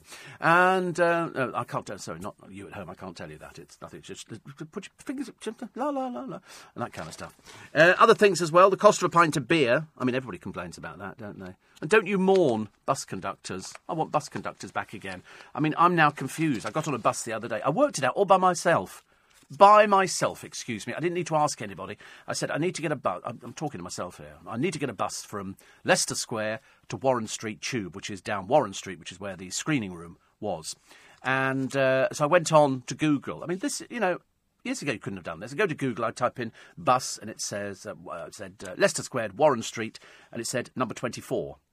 So I go outside, outside, j- literally about two minutes from here, bus number 24 comes along with a couple of minutes and I get on the bus, and it takes me all up Tottenham Court Road to Warren Street Tube, and I get off. And as I get off, bus number 29 comes up as well, so I could have got the 29 as well. Bus 24 goes to Hampstead. Unfortunately, I didn't know the name of the bus that was going back the other way, and I didn't know where the bus stop was. Shan't be spending 25 quid on a taxi again, let me tell you. It's not that I mean, it's just that it's an awful lot of money to spend for sitting in, in traffic jams. I could have just sat on a park bench and waited for ages, but I didn't. But uh, that's that's what we were complaining about yesterday, talking about you know how, how bad the traffic is in London and how, how bad it's got. And it really you just pay now to sit in traffic jams. But so many buses that we saw yesterday were empty. There was about one or two people on there, and I kept thinking, um, why don't they just scrap these buses, put them to one side, use them for the rush hour, and then use them for the rush hour later on. But then during the daytime, put them back in the garage. Because, you know, we went past three buses, every single one of them was empty. Every single one of them was empty. Or there might have been one person on there. This can't be economical. Rush hour, I can understand it, bring all the buses back out again, but they need to sort it out at all. Larry Lamb, I'm sure Steve was in a series called Fox. Uh, uh, well, Fox, what, what, are you talking about this? It was, I think it was a um, twelve or thirteen part series. This was about the uh, the Fox family, wasn't it? Is this this the one you're talking about? Um, it, it was actually very interesting because this, I think, was an early piece of work that featured the criminal as the protagonist. It was produced by Verity Lambert. I only know that because I talked about it at the time, and uh, it was unfortunately outrated because you know what it came out at at the same time. They both aired on the same night. Yes, Minister. So Yes, Minister uh, scored. Billy Fox is outwardly a retired Covent Garden market porter, but is involved in crime. And uh, I think you'll find that Ray Winstone was in it, Cindy O'Callaghan, Larry Lamb, Bernard Hill, you know, people like that. It only had one one season. They did, I think, about twelve or thirteen episodes. So yes, I remember it very well indeed. Peter Vaughan played uh, played Billy. He played he, he played he played good, I think. And uh, I'm trying to think who else was in it. Was it somebody? Oh, I know that it was a very young Ray Winstone. Elizabeth Spriggs. That's it. Elizabeth Spriggs was in it as well. There you go. Do I know anything about Fox? Goodness, I mean, honestly. Oh.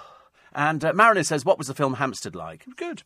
Very good. Very good. You like it. I because a friend of mine, I phoned her yesterday, and she said, um, she said, oh, What was it like? What was it like? I said, It's going to be your sort of film. Your sort of film. It's about a lady of a certain age who who finds love again with somebody that nobody else likes. And that's why it was quite touching. And it's beautifully shot around Hampstead and on the Heath. And for people who. Rachel Weisz lives up Hampstead.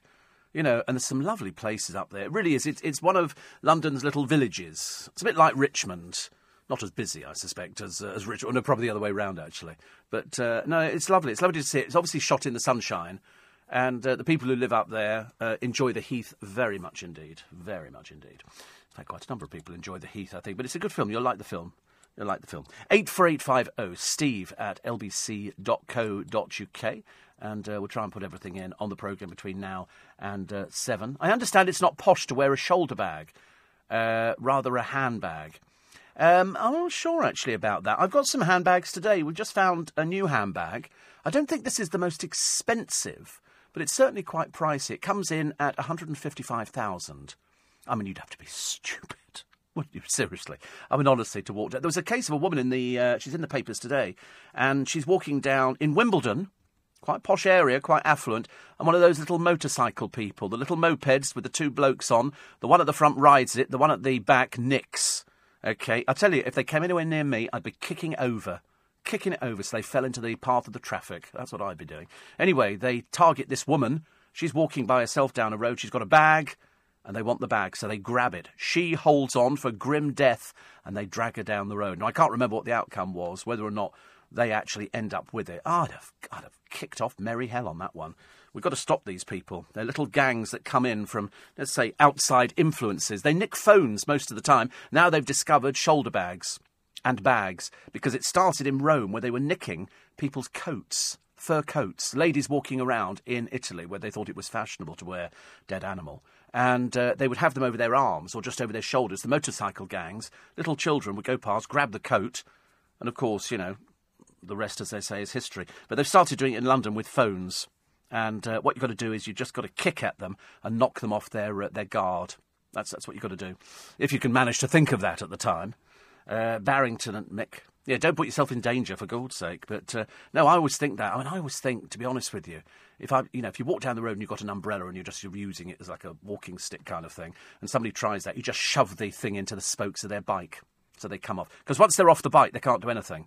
They'll have to run like little girls. I would be chasing them. Not too far, admittedly, but I would be chasing. Barrington and Mick delivering beds in Hampshire today. God, you just, just insatiably just selling beds everywhere. Beds are big, aren't they? Somebody had some beds delivered to uh, to my place the other day. Uh, Ed says having lots of buses is called giving the public a service. No, it's not. It's called a waste of everybody's time and money. You don't need that many buses out there.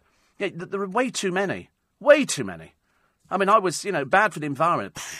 Smoke, belching out the back, and all the rest of it. Some of them are electric. They're very nice. But, I mean, half the buses that were going up Tottenham Road, empty. They were going up empty. What's the point of that? That's just stupid. That's that's not a, serv- a service. A service is actually having a bus on the on the line, not having like I mean, at one point yesterday, there were three buses, all the same number, one after the other. Bad, isn't it? You're listening to a podcast from LBC. Morning, everybody. Nice to have company. 26 minutes to 6. Is, Actually, I was hoping that DNA Official will do my Christmas show at the Magic Circle, but you never know. Might have to sort of force their hand on that one. I must take some pictures of my uh, hanging baskets because we're coming along quite well at the moment at home. Although today, uh, yesterday, oh, yesterday was terrible because I had to wake up early in the morning to water everything because I'd forgotten. Because I don't have a, an automatic irrigation system. A friend of mine's constantly taking the mickey he says, Oh, do you not have an irrigation system? All of a sudden, I'm like poor as a church mouse because I've just got an X hose because it goes from small to very big. And uh, and you just sort of stand over the hanging basket until they drip through the bottom. It's got to drip. It's got to soak everything. That's the only way you do a hanging basket. You just pour half a cup of water on it. The thing will be dead in about a week. In fact, less. And uh, so I, I quite like it. So when I get back today, because uh, I did have an interview planned. Now it's been put off for next week, but they don't realise that next week I've only got two free days. I've only got the Monday and the Tuesday because the Wednesday, Thursday, Friday, I'm off. Wednesday, hospital for operation. Uh, th- Wednesday, Thursday, resting, and Friday resting. Back on the Sunday. That's the theory behind it. We'll have to wait and see what happens.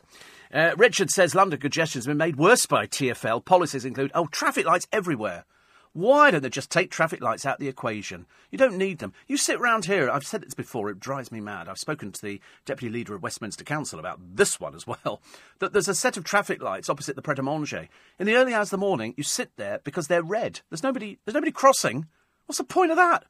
Tails back to Trafalgar Square, ridiculous. Turn all the lights off. I tell you what, do it as an experiment turn all the traffic lights off for a week and see how we get on. We'll get on really well. I was worried about all those cars driving down, I can't remember the area.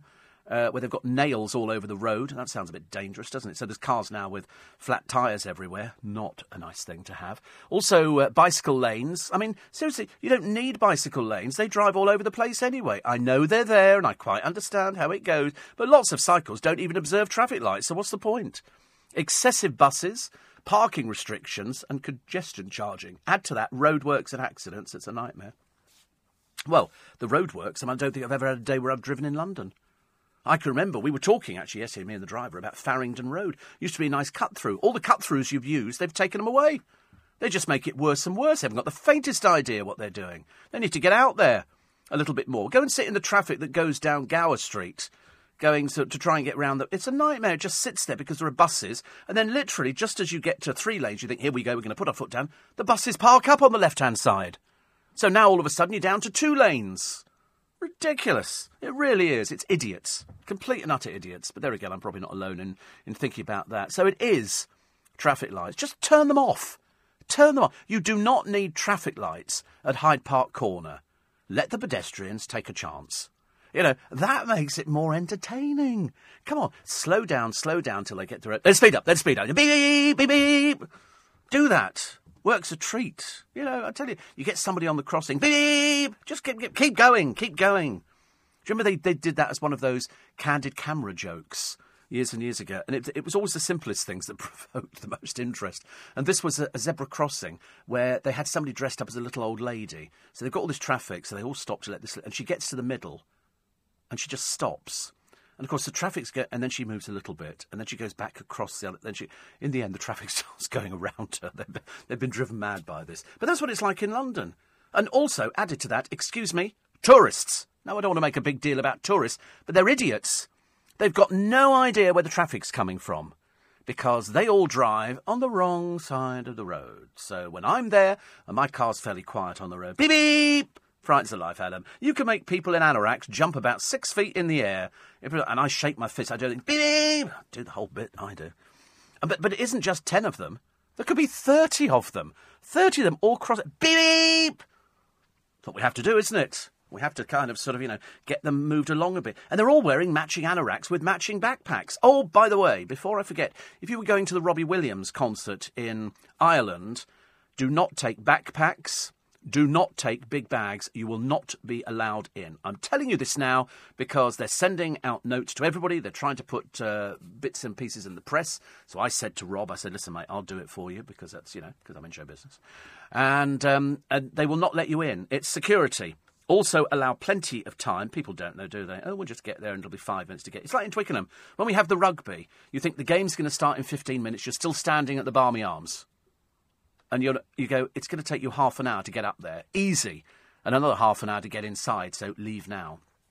Mind you, I'm convinced some people don't bother to go to Twickenham for the rugby, they just go for the drinking, which is very popular because we've got the River Thames that runs through. It's very, uh, very scenic, very nice actually. A little bit like Richmond, but uh, sort of slightly cheaper property. Not much, but slightly cheaper. So that's what. If if we can do all of that, the traffic lights, the excessive buses, the parking restrictions, the congestion, because sometimes you get taxis, black and otherwise, who just stop to take fares on, and you th- you know then immediately it's back up. It's immediately it's, it's sort of backed up, so we get all sorts of problems there. It's terrible, really. Uh, 84850 steve at lbc.co.uk. Somebody says, Have you ever seen the local channels, Channel 7, Channel 8, like mustard for Norwich and London Live as TV? I've seen London Live. That is like hospital radio television. It is a bit like that. One of our. Uh, oh, does Richard Spur. Is, uh, not TV. Does he worth. So sorry, Richard. I'm so sorry. Is that, is that what, what. I don't know what it is. It's the same sort of thing as London Live local TV. We like local TV. London Live is very interesting. That's like. It's, it's not very good. It's, I mean, you know, compared to the other thing, but they're making an effort. It's just that they are, they are, but they're just not old enough to have any gravitas. And some of their reporters leave a lot to be desired. Although I discovered one of their newsreaders the other day. I think he would have to be down as one of the campest newsreaders I'd ever seen in my entire life. And uh, I found that vaguely amusing because I like to watch these things because I'm in London and we are diverse, div- we're diverse, and we've got all sorts of things. So now, you know, but you do spot good television and bad television, like you spot good radio and bad radio. You know, there are some very good presenters, and there are some presenters who think they're very good, and there is a there is a complete difference. You know, and there are some some presenters that sort of aren't in the business anymore who still think that they're a, a force to be reckoned with, whereas of course they're not. They're just they're finished you know, you have to sort of, you know, you've got to keep up with the times, and keeping up with the times is getting getting the audience. You know, if if another presenter comes in and does a similar job and gets a bigger audience, that makes them a better presenter. It's as simple as that. And anybody could ever read it any other way. 84850 steve at lbc.co.uk. Dave says, problem with cycling in Europe. They see cycling as a faster form of walking, although in London they see it as a slower form of driving. As soon as they don the lycra, they all think they're Bradley Wiggins. Oh, God, there's some sights in lycra. Some even the producer here's one lycra. I mean, I don't want to be rude, but to be honest with you, that's a lot of lycra. That's a lot. He doesn't do it now so often. That's. You still do it now, do you? Sometimes, okay. Sometimes it's weekend before last, right? So that close, weekend before last. But you're right, actually. But over here, and we only thought about this the other day. There were some people in London on the naked cycle ride who were renting the Santander bikes. I want them all cleaned. Every single one of them, thank you very much indeed. Why on earth you'd want to sit on a bike that a naked person has sat on is totally beyond me. I cannot understand. Naked people who don't even. They're on a naked bike ride, but they don't possess a bike. What sort of sick people are they? That's like going on a sponsored motoring and you don't have a car. You know, so they're naked bike ride people. Many of them were renting. I saw loads of the Sant. It is Santander, isn't it? Santander bikes with naked people on there. Stop it. Stop it now. We don't want anything like that. I love the way, though, they actually tried to show it as a news item, but without actually showing anything. You know, that was a bit. So these are naked people, but because we're prudes in this country, we can't. In Italy, they'd be doing full frontal shots. They don't care about anything. Good heavens above, they have naked television shows in Italy.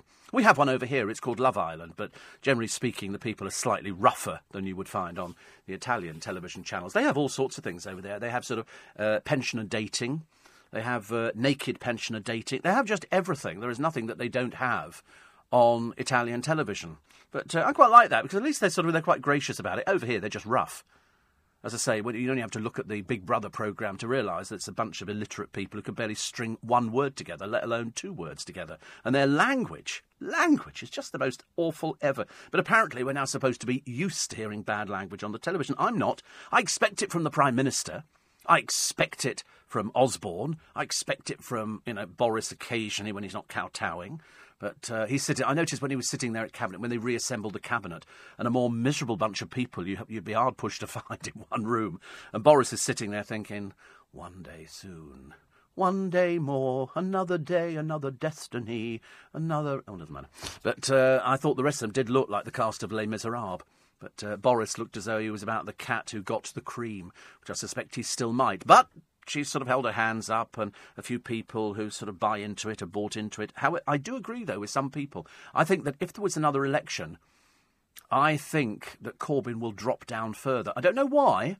I don't know why. It just, I think whoever takes over, because Theresa May's, this is just my opinion. Everybody's entitled to opinion. This is mine. I just think that because she's not good at television, She's not good at doing media. She doesn't come over well within the media. Know, they, they need coaching, these people, into how to appear with the media. Whereas Boris is very media savvy. Corbyn is media savvy, but Boris is better media savvy. So if Boris did, hypothetically, in this airy fairy world that we're in at the moment, take over at, uh, at number 10 Downing Street, I think he would wipe Corbyn out. I think a lot of students voted, but you know why? Because did you read what Labour were offering? You know, we're going to do away with student fees, we're going to give you this and that. I'm thinking, it's like somebody, it's the fairy sitting there with a wand giving you everything you want. You know, we're going to give you free drugs, we're going to give you as much booze as you want, and you can buy as many clothes, and you can sleep with as many girls as you want in college. It was almost as, as bad as that. I mean, the one poll done since the election suggests Labour would win if there was another election now. I don't think they would. I really don't think they would. I think because Boris would be going, listen, Labour had promised you this. You know, then he'd be promising things as well. But it, it just looked too easy, Labour, didn't it? Without any plans as to where this money was coming from. So all of a sudden we're doing away with student fees. Fantastic. So where's that coming from? We're going to the money tree again, are we? We're just going to be taking off the money tree. It's all a load of baloney, ladies and gentlemen. They'll promise you anything to get your vote. As I said before the election, what you've got to do is cut through the brambles to get to the other side to pick the roses. Because if you get it wrong and it screws up, it's your fault. It doesn't come down to anybody else. They, just remember, they're salesmen.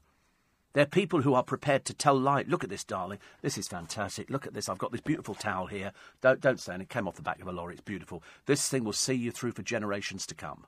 The colour will wash out immediately, but it doesn't matter. And that's what they say in politics. They are market traders. They're trying to convince you to vote for their party, mainly to hang on to their own job at the same time. They just they will tell you anything they will tell you absolutely anything to get your vote.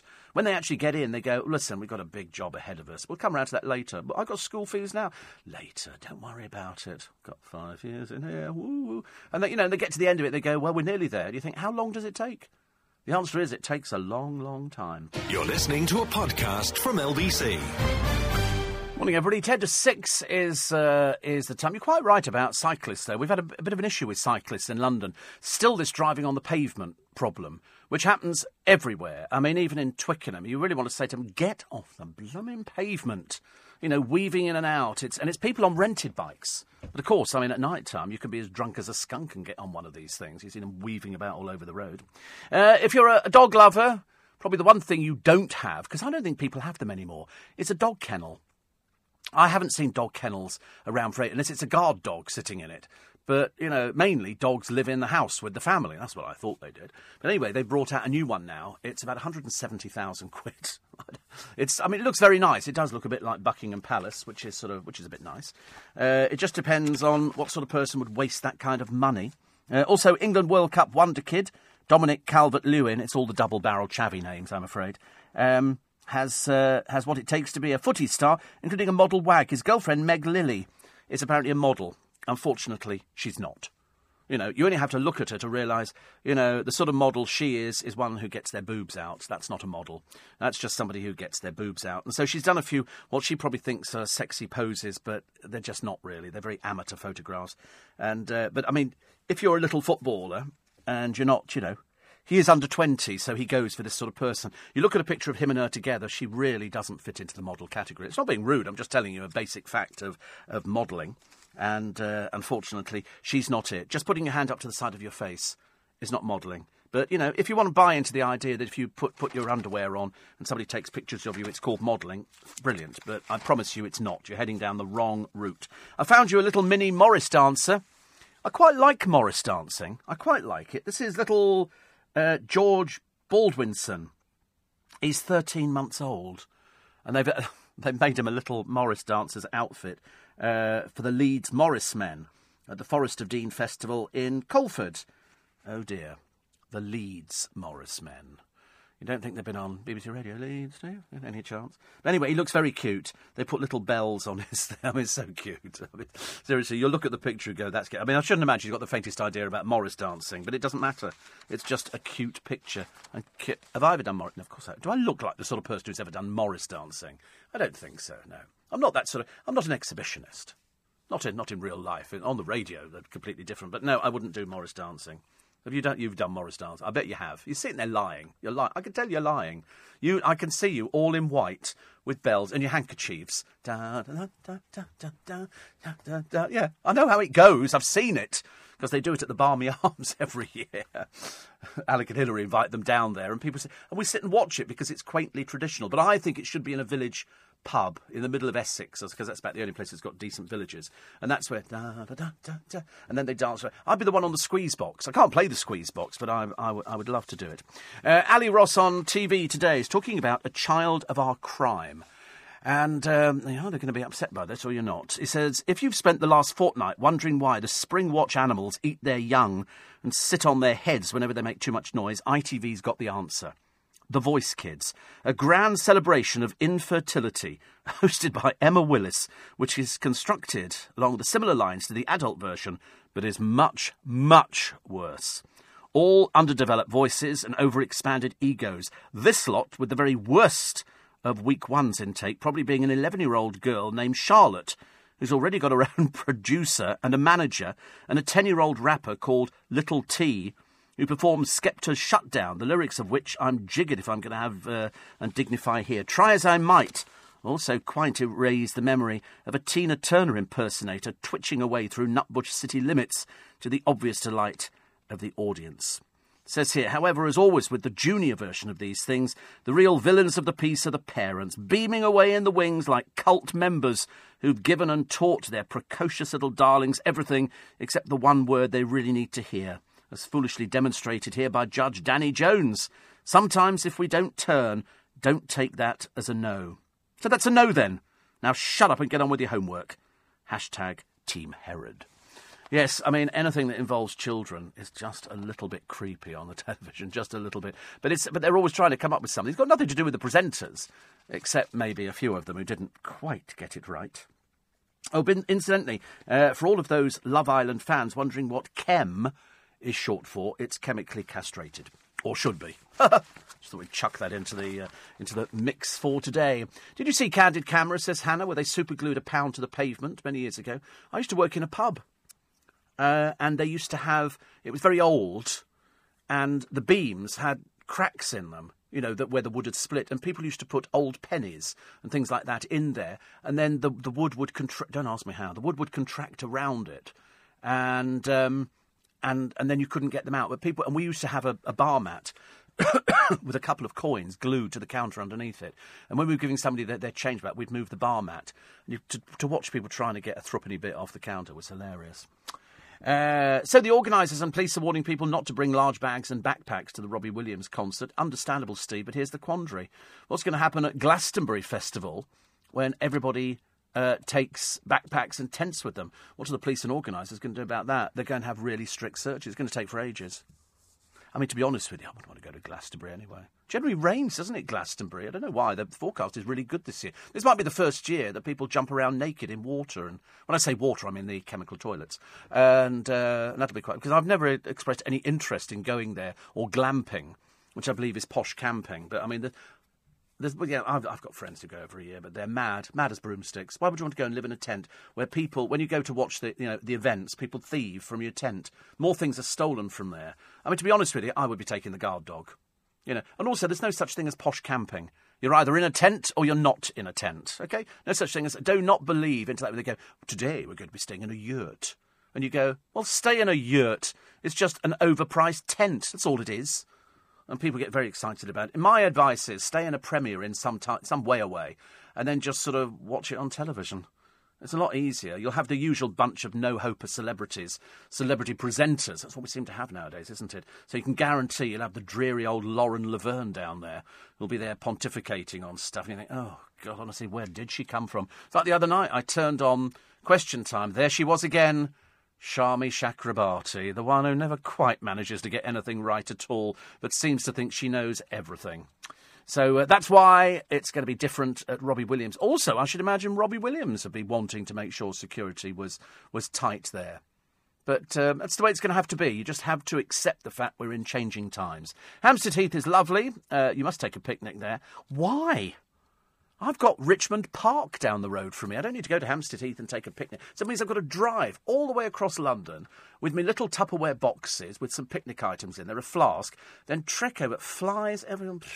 Dreadful. Oh, no, thank you very much. And lovely views over London, great, but I've got Richmond Park, which is, uh, which is better. I think. Well, I think it's better. It's only because it's my my. And we've got deer. You don't have deer at Hampstead Heath, do you? Don't have deer. We've got deer. We like deer.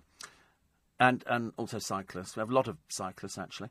Uh, Niall says I put a handful of ice cubes in our hanging baskets to release water slowly as it melts.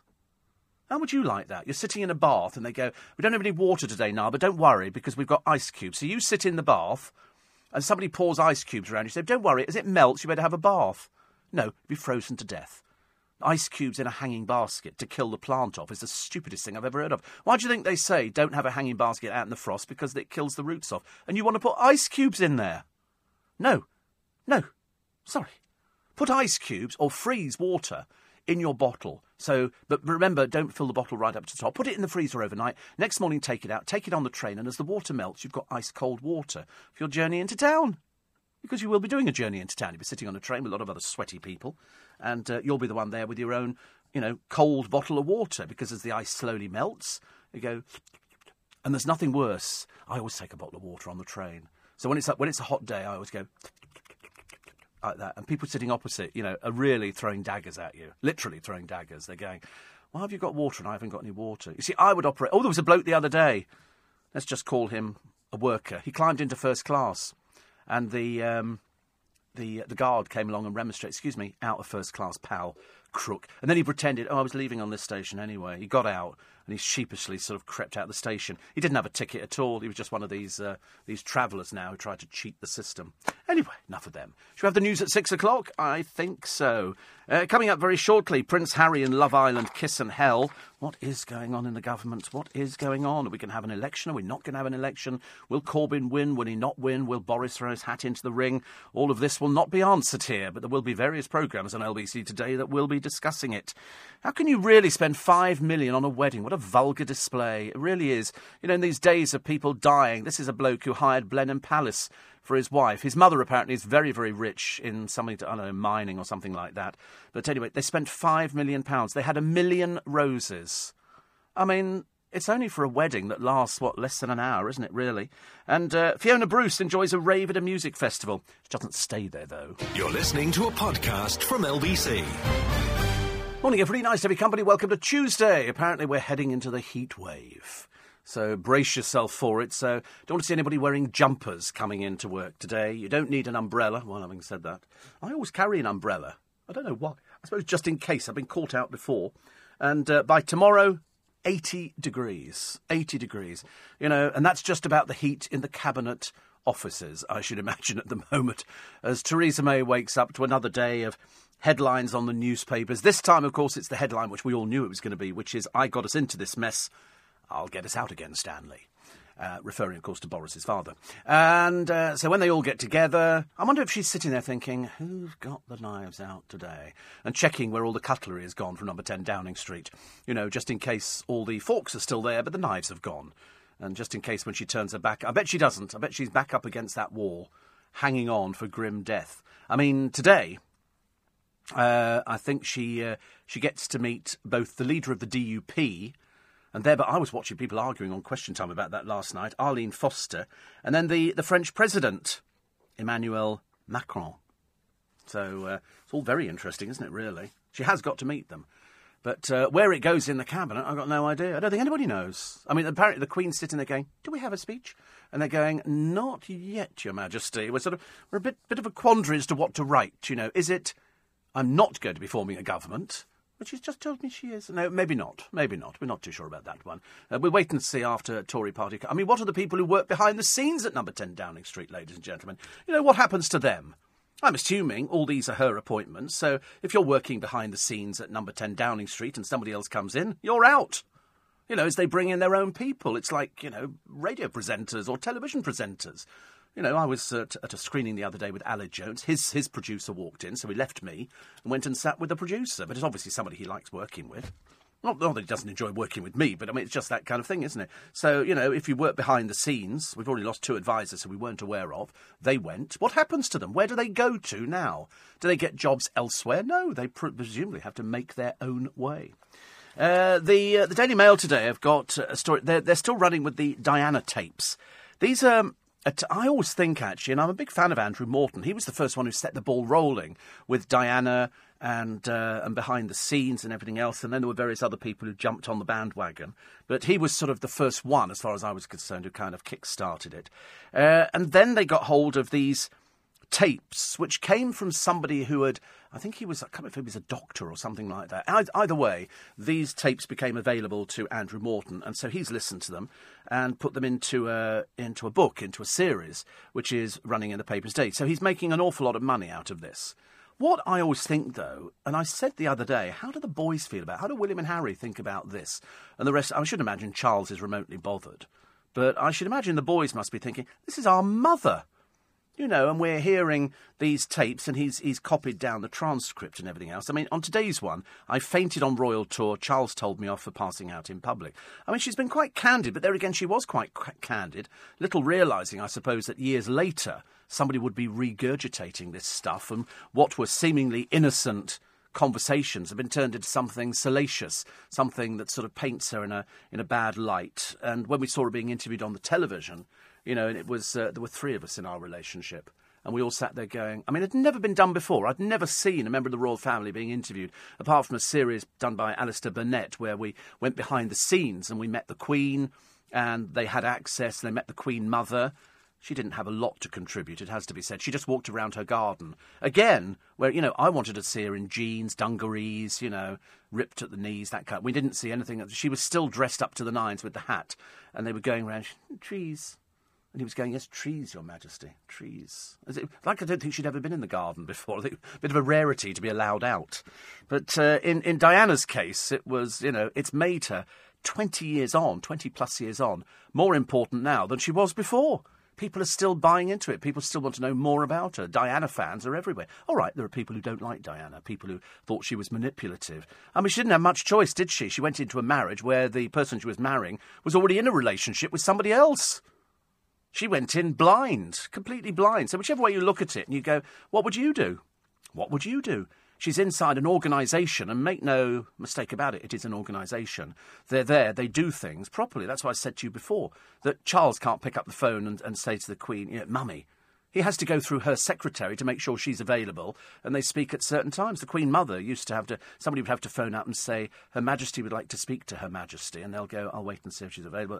And they do it like that. It's, it's done completely differently. Completely differently. So in the case of Diana, she's wandering around, you know, these vast empty corridors with nobody to talk to. I mean, the best she got was Sarah Ferguson. I mean, that's enough to put anybody off, isn't it, really? Uh, the other story, as I say, Theresa May, she's on the front of all the papers today. She must wake up. In fact, she's probably awake by now, I should imagine, tuning into this programme just to wait and find out what's going on. Uh, mess Prime Minister. And um, and she's admitted, you know, I got us into this mess. I'll get us out of it. It depends whether they they want to let her get them out of it, or whether they think there might be somebody else who else would throw their hat into the ring. And will we be looking at another general election? And will it be, as the polls are suggesting, the only poll that's ever come out that says that uh, Corbyn would become the next prime minister? And there's other people going, You are joking, aren't you? An insult to the terror victims. This is a terrorist fighting deportation. Only in this country could this ever happen. A terrorist fighting deportation has now got a quarter of a million pounds in legal aid despite being caught with jihadi manuals on attacking nightclubs and airports. The extremist, who can't be identified, I mean, it's just so ridiculous. It's so ridiculous, was granted the taxpayer funds, even though he's described in court as being the very model of a modern Al Qaeda terrorist. He's using some of the money to try and stay in the country following a nine year prison sentence. I mean, it, it just it beggars belief, doesn't it? You can literally mow down probably an entire borough in London, and you'll probably still keep the house that we've given you and a car and everything. You won't have to work for the rest of your life. That's how stupid we are. I just lose the will to live. Move over Pippa. Pippa's still not arrived back in the country. Probably a blessing. It's the uh, the Blenheim Palace wedding with a 12 foot cake, a surprise star performance, and a million roses. I mean, it's just obscene. You know, if you want to do that, fine. I mean, it costs five million pounds. This and uh, a million white roses. A million. Do you think they went round and counted them? I'd be really cheated. I'd be going, sorry, nine hundred and eighty thousand. I think. Bit of a discount there. And uh, this is um, this is the wedding of Folarin. I think it's uh, Alakija's, whose mother is a Nigerian oil tycoon and one of the richest women in the world. Um, they have here the 12 foot high, eight tier wedding cake, surprise performance by Blurred Lines pop star Robin Thicke. Who's Robin Thicke? Is he, is he really good or really interesting? He's a bit naff, isn't he? I'll tell you why he's naff. Because he normally charges 150000 I'm sorry, if you're going to do it properly, dear, you have Elton John, you get Beyonce in, Robin Thicke. Do me a favour. Celebrity florist. They always have celebrity florists, don't they? Why are you celebrity florist? Oh, because I done flowers for everybody, darling. And uh, he he was charged with decking out Sir Winston Churchill's ancestral home. No, he wasn't. It's a marquee in the grounds. That's what it is. They're in a tent. They got two hundred thousand pounds worth of orchids. They got a five-course menu, including foie gras. Okay, this is very for posh people. Uh, also, beef and sole. Oh, good God, beef. We're having beef and sole. And uh, there was also a spectacular fireworks display. Mr. Alakija, who's in his late 30s, studied at Imperial College. Uh, Imperial College. He's an entrepreneur. His wife studied um, biomedical engineering. She also has a law diploma. But apparently, uh, she used to date Rob Kardashian, the wife. God, sounds a bit. Already it's sounding a bit naff, I'm afraid. She wore, wore a strapless white gown, accessorised with a diamond necklace and white Manolo Blahnik heels. Okay. The, the, the, the, mother of the, of the groom has an estimated fortune of 1.66 billion.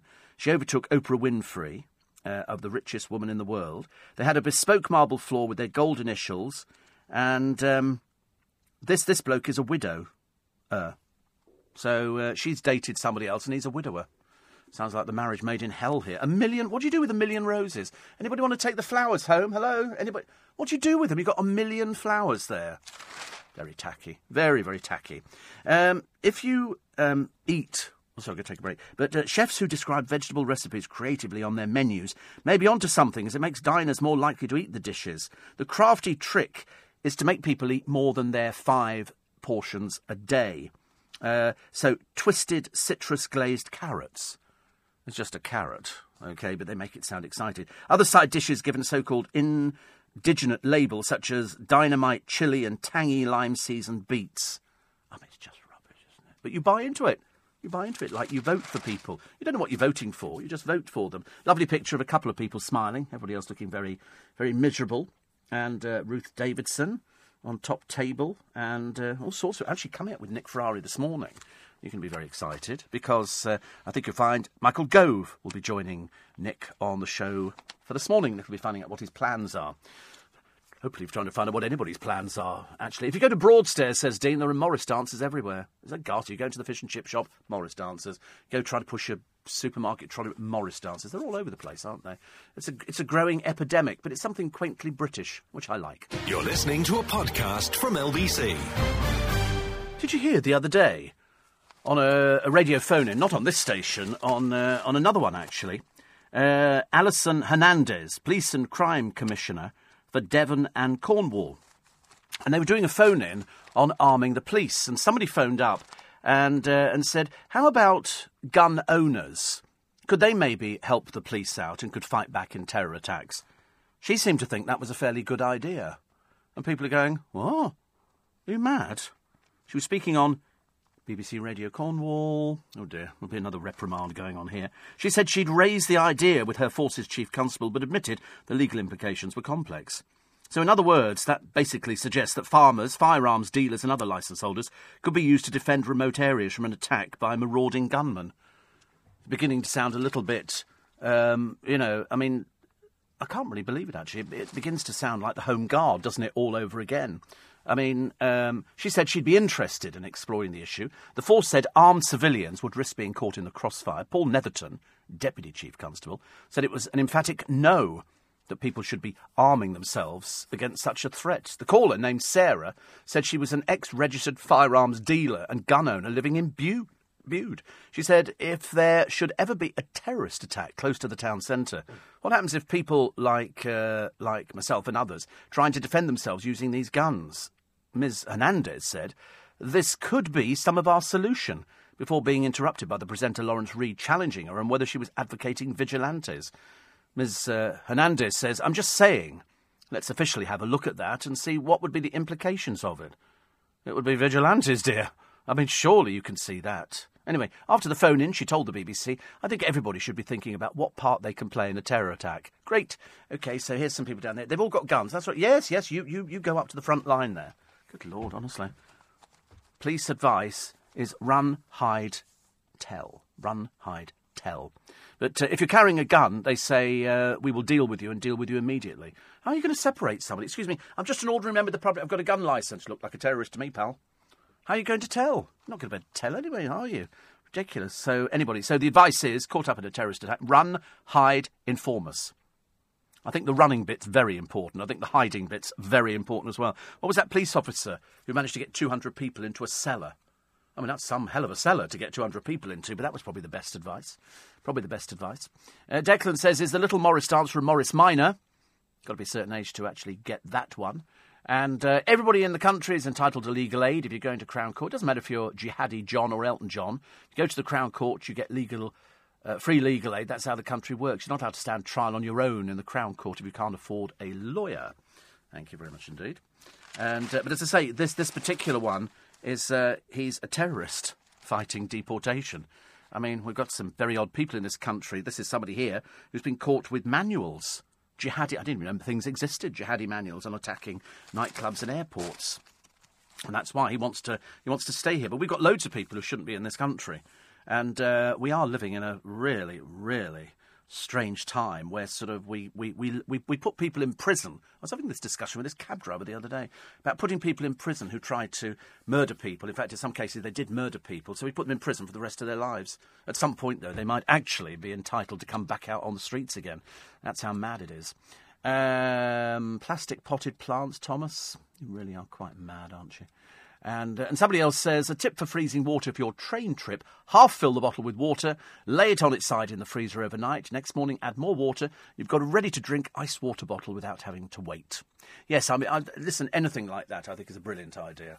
Because you do need, everybody does it now. We never used to do it, did we? We never used to do it, uh, you know, actually sort of taking water on a train. But I see it more and more. Of course, the funniest ones are people who have these special bottles, which have got like an insert.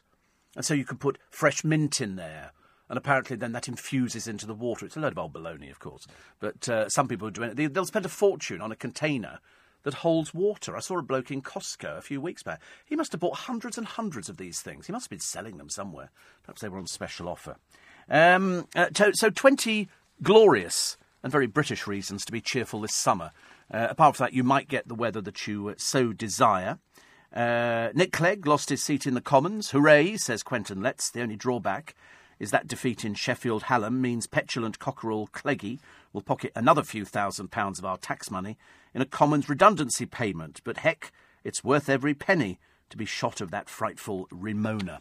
See, I quite like Nick Clegg. I tend to look at people as opposed to their, their sort of politics all the time, and I quite liked him. He used to come into LBC all the time, and I thought he was brilliant. In fact, he came in with loads of security. He was neither here nor there.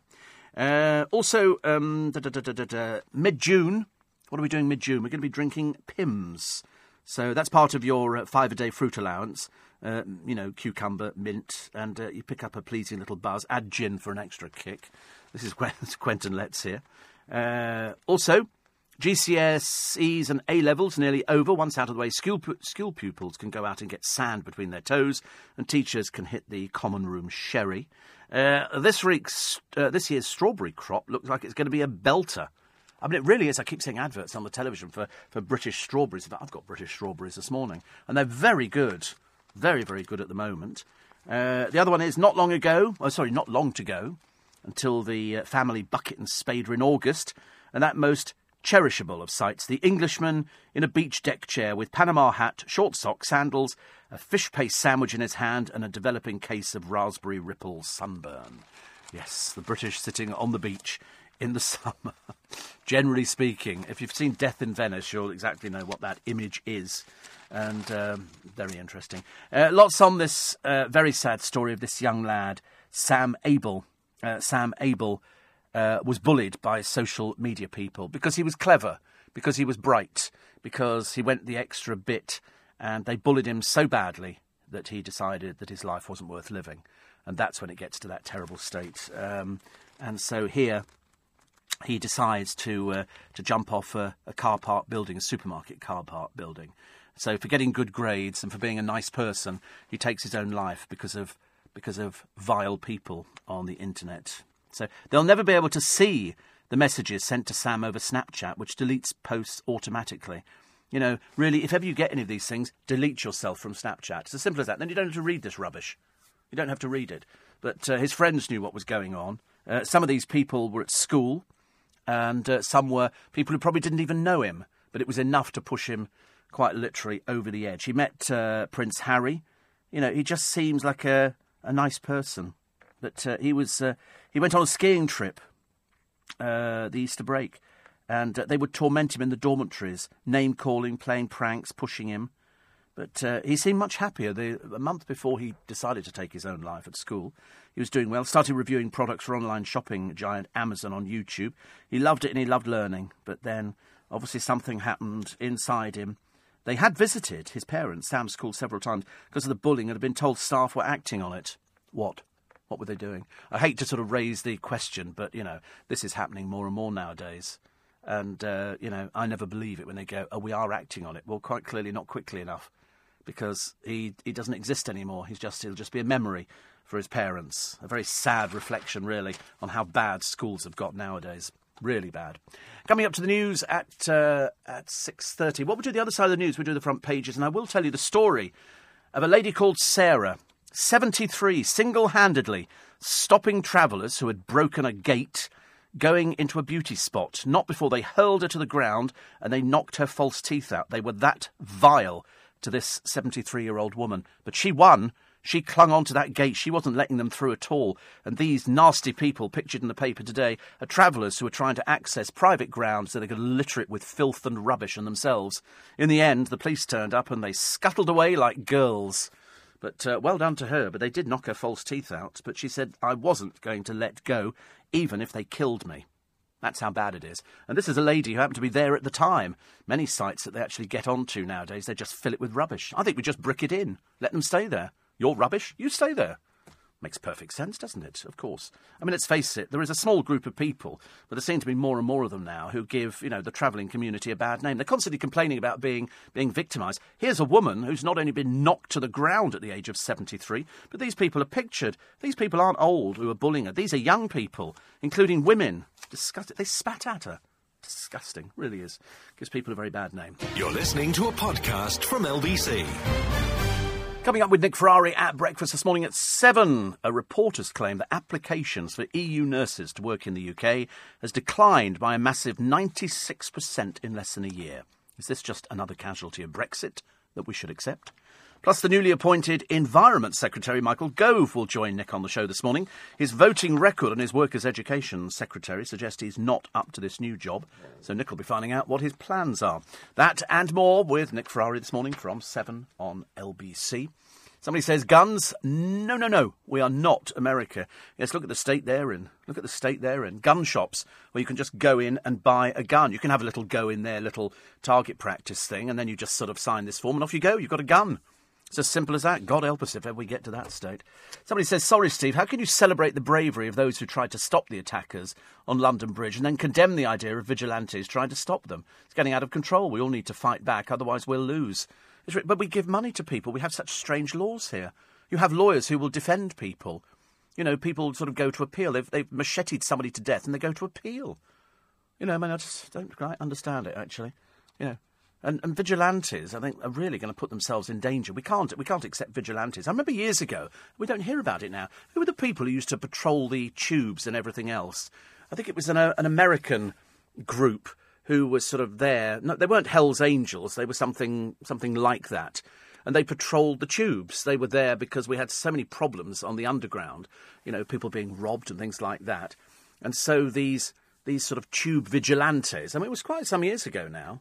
We, we can't remember the name of them around here, but I'm sure somebody will. Uh, they they were travelling on tubes, and uh, I thought they were really good. I thought it was a brilliant idea. Although when I saw armed police on the tube a short while ago, I didn't think it was a good idea. I didn't think it was a good idea because I wasn't sure how that would actually. Guardian angels, that's it. They they were sort of around and then they they disappeared. I mean, they might still be around. I don't know, but um, they mainly focus in in New York City, and uh, what they do, they actually sort of patrol the streets and neighbourhoods. They're sort of self-appointed vigilante types, but they were always very distinctive in what they uh, in what they wore. I mean, they've been active, I think, in London since 1989. By 2007, the numbers had dwindled down. Uh, all violent crimes reported to the police. Uh, use of force is only employed in extreme cases.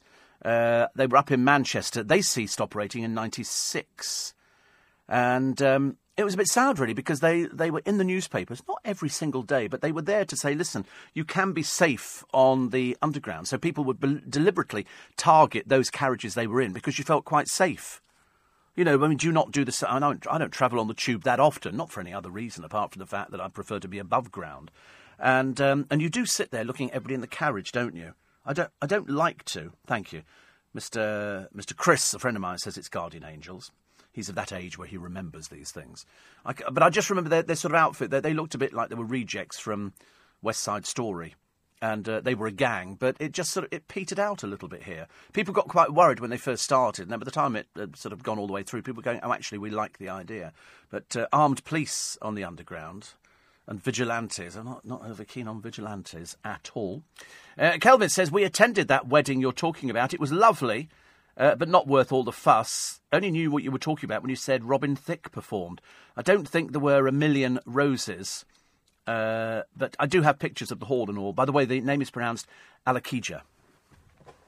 Still a hell of a waste of money, isn't it? Five million pounds. Mind you, didn't sell. That's nothing because I'm sure somebody spent more than that.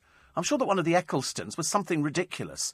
It was way more than that. Way more. I mean, I'm, I do not know why I've got a figure of 60 million. And the Middleton family. The Mittal. Oh, the Mittals. Yes, yes, the Indian Steel family. That was expensive, was it, as well? What is it about having sort of very expensive... It just makes people go, you're so naff. So I'm looking at this... Oh, this is inside, is it? Oh, somebody's taken a picture of inside. They're just inside a tent. That's all it is. They're inside a tent with a sort of glassing over. As I say, Robin Thicke was your, was your band. No, thank you very much indeed. As I say, I'd be more impressed if they got Robbie Williams.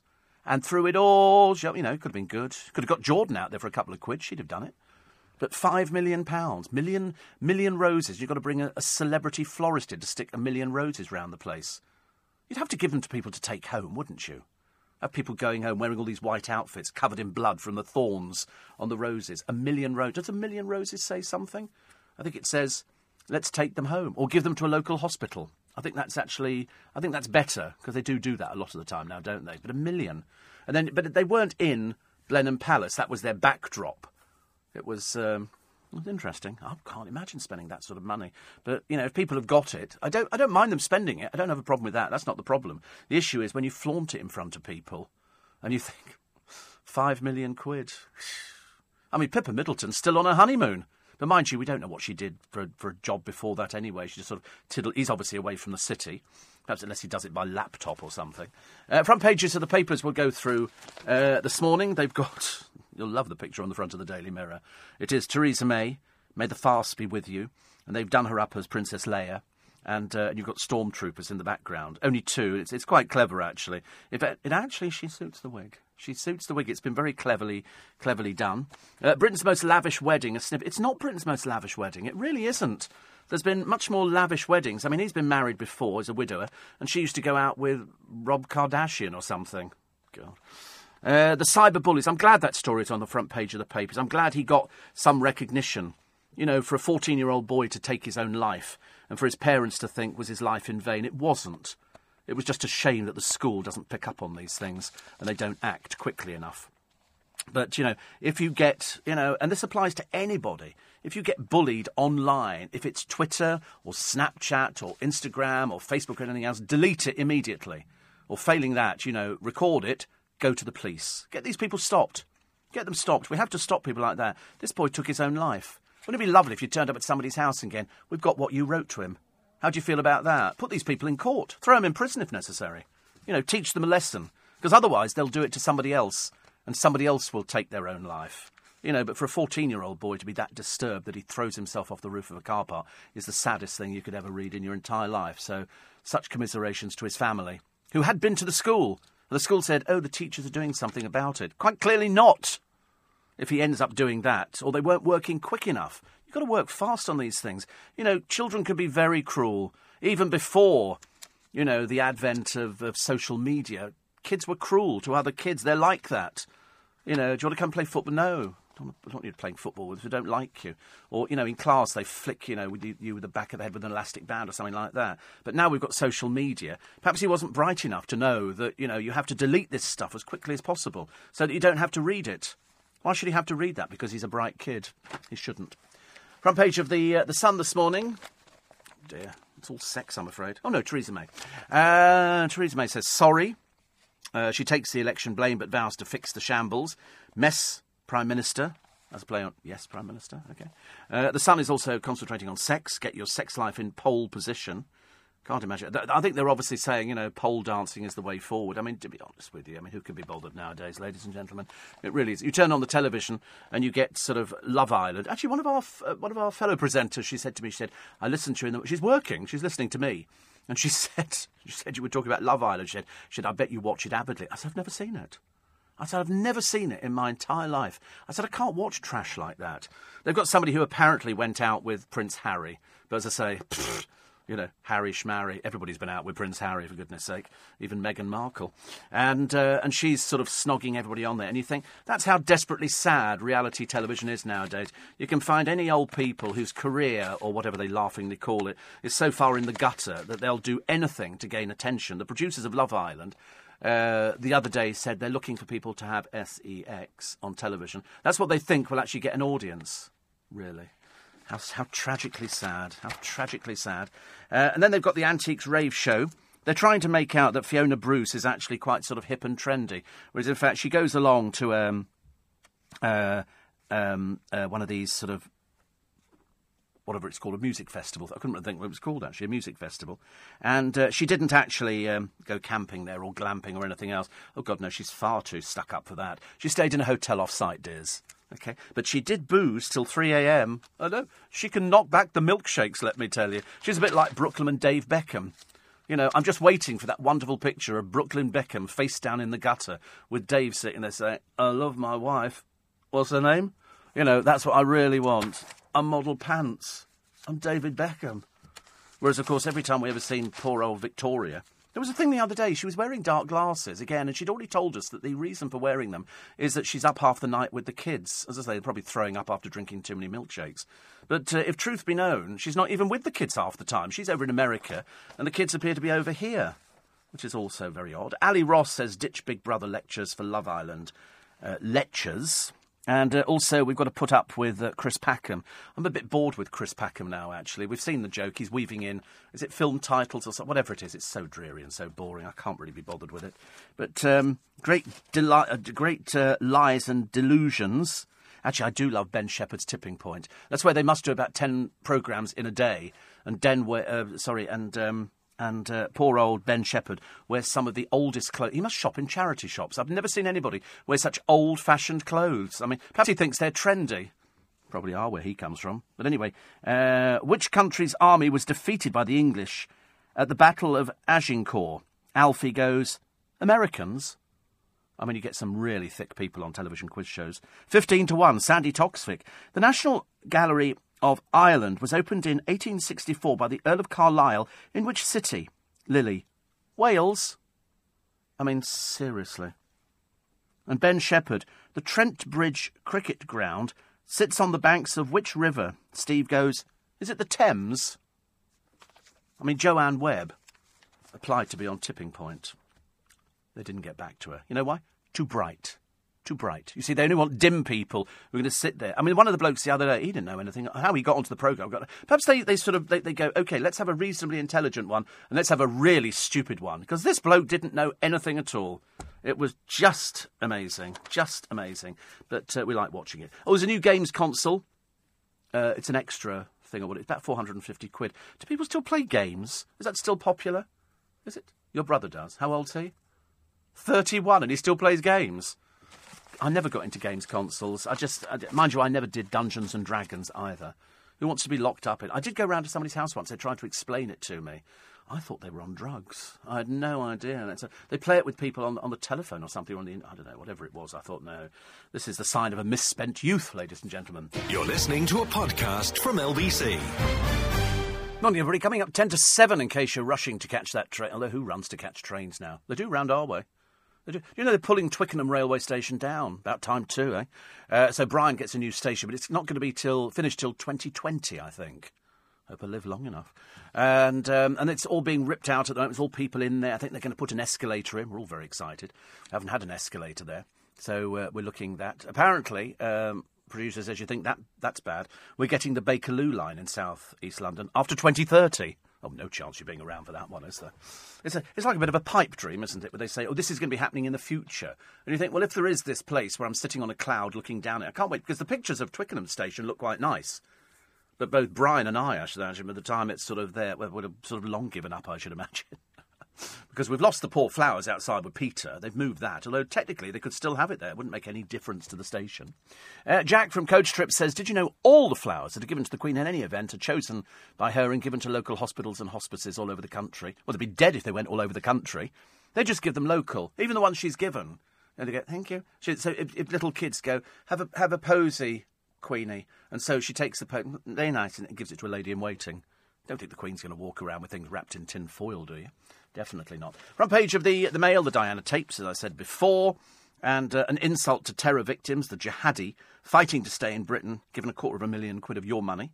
Uh, May I got us into this mess, I shall get us out again. Sounds like a Hollywood film, doesn't it, really? It's Laurel and Hardy all over again. Uh, the Daily Star, Jezza on Hammond. I thought he died. This is after this uh, he got out the car, and then this thing burst into flames. I mean, it was li- literally touch and go, touch and go. Prince Harry and Love Island kiss and hell. Snogfest telly babe. Oh God, already she's a telly babe. This is uh, his shy and private ex-girlfriend. Yeah, shy and private. Like I don't have any talent. Uh, my claim to fame is I went out with Harry. Nobody knows whether it's true or not. Uh, she's called Camilla Thurlow, and then she got stuck into snogging. I tell you, parents must sit there going, did we pay for an education for this creature, or what? I mean, what is going on? She went out with Prince Harry. He obviously doesn't hang around with some of these people. Perhaps somebody says to him, listen, sir, really not her. Really not her. She's a little bit desperate. But uh, once you get a tag, that sticks with you forever. So if people then go, oh, uh, uh, what's her name? Caroline Flack went out with Prince Harry. Whether it was true or not doesn't matter. It then goes down and it becomes subject to Google, and then people type it in, and it's and all of a sudden it's it's everybody. I mean, everybody. Come on, hands up out there at the moment. Not if you're driving. Don't put your hands up at all, please. I'm not here to screech your brakes. But you know, everybody's been out with Harry. I've lost track of it. Even Mollie King from the Saturdays. What's he got in common with her? Nothing. Nothing at all. And Caroline Flack. I mean, do me a favour, please. And now this latest one, because she's called Camilla Thurlow. I don't know anything about Camilla Thurlow. Can we just put her into Google and just, just tell me she did bomb disposal. Really? Oh. Bomb. Oh, right. That's what that's what her claim to fame. How tragic for her, honestly. Her parents must be. Where, where does she come from? Has she come from a, a, rich part of the country, or she's one of these sort of? Uh, here we go. It's yeah. She's got a history. Wait a minute. She's a British contestant, 27 at the time of Love Island. She described her job as being in the field of explosive ordnance disposable. Wait a minute. She's worked. Yeah, but there's no evidence of that, is there? She's worked for the charity the Halo Trust. Uh, Uh, uh, famous because Diana visited it, like she visited the toilet or something like that. So there. Was she famous before she appeared? When asked what her claim to fame is, Camilla played coy. I don't think it's my claim to fame, but my proudest achievement was playing lacrosse for Scotland in the Junior World Championship. She's 27! I mean, she's really no talent whatsoever. I'm competitive, but it channels. I don't believe she did bomb disposal either. Did she? Didn't she have a fling with Prince Harry?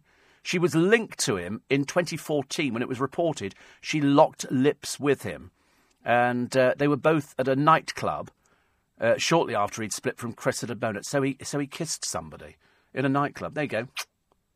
That's that's a relationship in this day and age. But um, uh, Camilla decided to take the plunge in her search for love on Love Island after four years of being single. No surprise there, dear.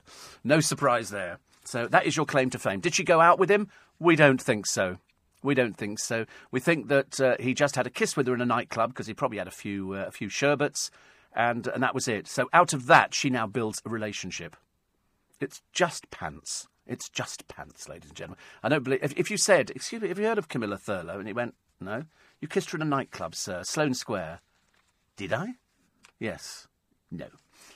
you know, that's it. She thinks she's had a relationship, poor deluded soul. You know, and now she's got to pretend she was in bomb disposable. Bomb disposable? Bomb disposal. And uh, as I say, I never believe a word of it. I'm a, such a cynic. Such a cynic. Unless you can prove to me. And he's never mentioned her before. Think if all of Harry's girlfriends turned up, or all the girls who claimed they'd had a fling, if they all turned up at the wedding, which I don't believe is going to be happening anytime soon, do you think that'd be interesting? No. They just make it up, and so it comes into it. When you actually read between the lines on that, there's no relationship, never was a relationship, and basically she's done nothing. Done nothing at all until she t- she's four years single. That's quite apparent by some of her antics on Love Island. Really, love to find out what sort of family she comes from. Uh, I'm fronting blind date for our Cilla, says uh, wonderful Paul O'Grady, which is uh, which is great, and uh, so he's done it very well. I'm just having a quick look actually, because she did surprise surprise as well. And uh, anyway, it's uh, it's brilliant. It's brilliant. You know what he doesn't mention? He doesn't mention Melanie Sykes at all. This is Melanie Sykes, who thinks she's the co-host of Blind Date. She's not. He's the host of Blind Date. Okay, so in this interview, no mention of Melanie Sykes at all, which I always think is very, uh, very telling, isn't it? Don't mess with Paul O'Grady. Let me tell you, he's way too clever for that. Uh, the crocodile bag it's uh, a first handbags only sale today. Ladies, if you haven't got one of these, you might as well just give up now. Uh, and this is a second-hand Hermes Birkin handbag, sold for 125,000 at auction yesterday, auctioned at Christie's, uh, the highest price ever paid.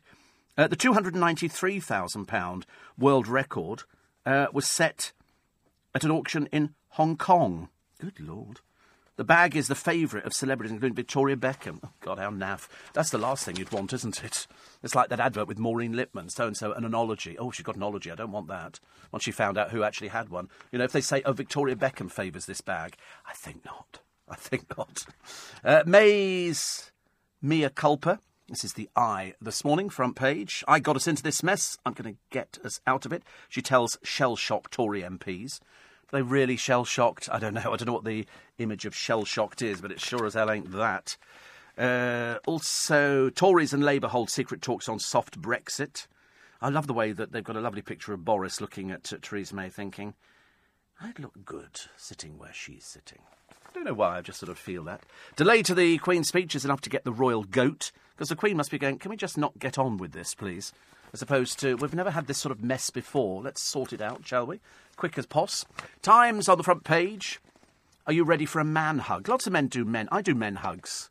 I do men hugs. It's quite uh, quite normal. I've got friends in the business, and we do men hugs. I haven't seen somebody for a, I don't produce all the time, constant men hugs. Admittedly, you can't quite get your hands all the way around his body, but at least I have a go at it. At least I have a try. Let's have a try, you know.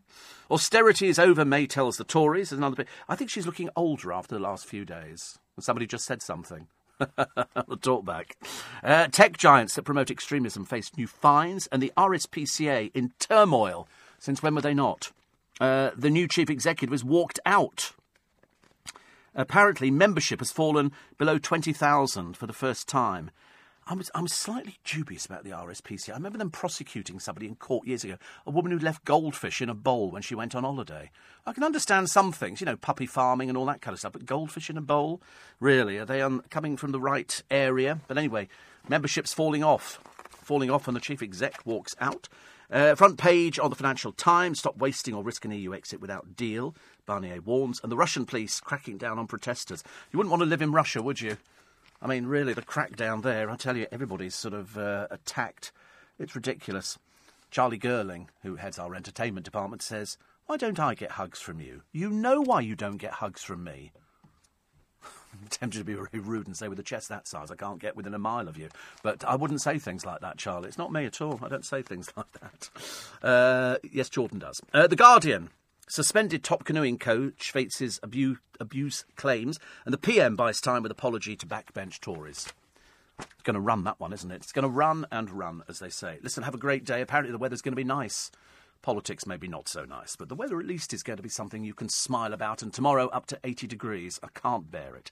I should bring in my own ice cubes. I'm back with you tomorrow morning at four. Free podcasts for you up on the uh, up on the site as per usual. But you need that app. You get it from the LBC website. It's a free LBC app for your mobile or tablet. It means you never miss a moment. Leading Britain's conversation at 10.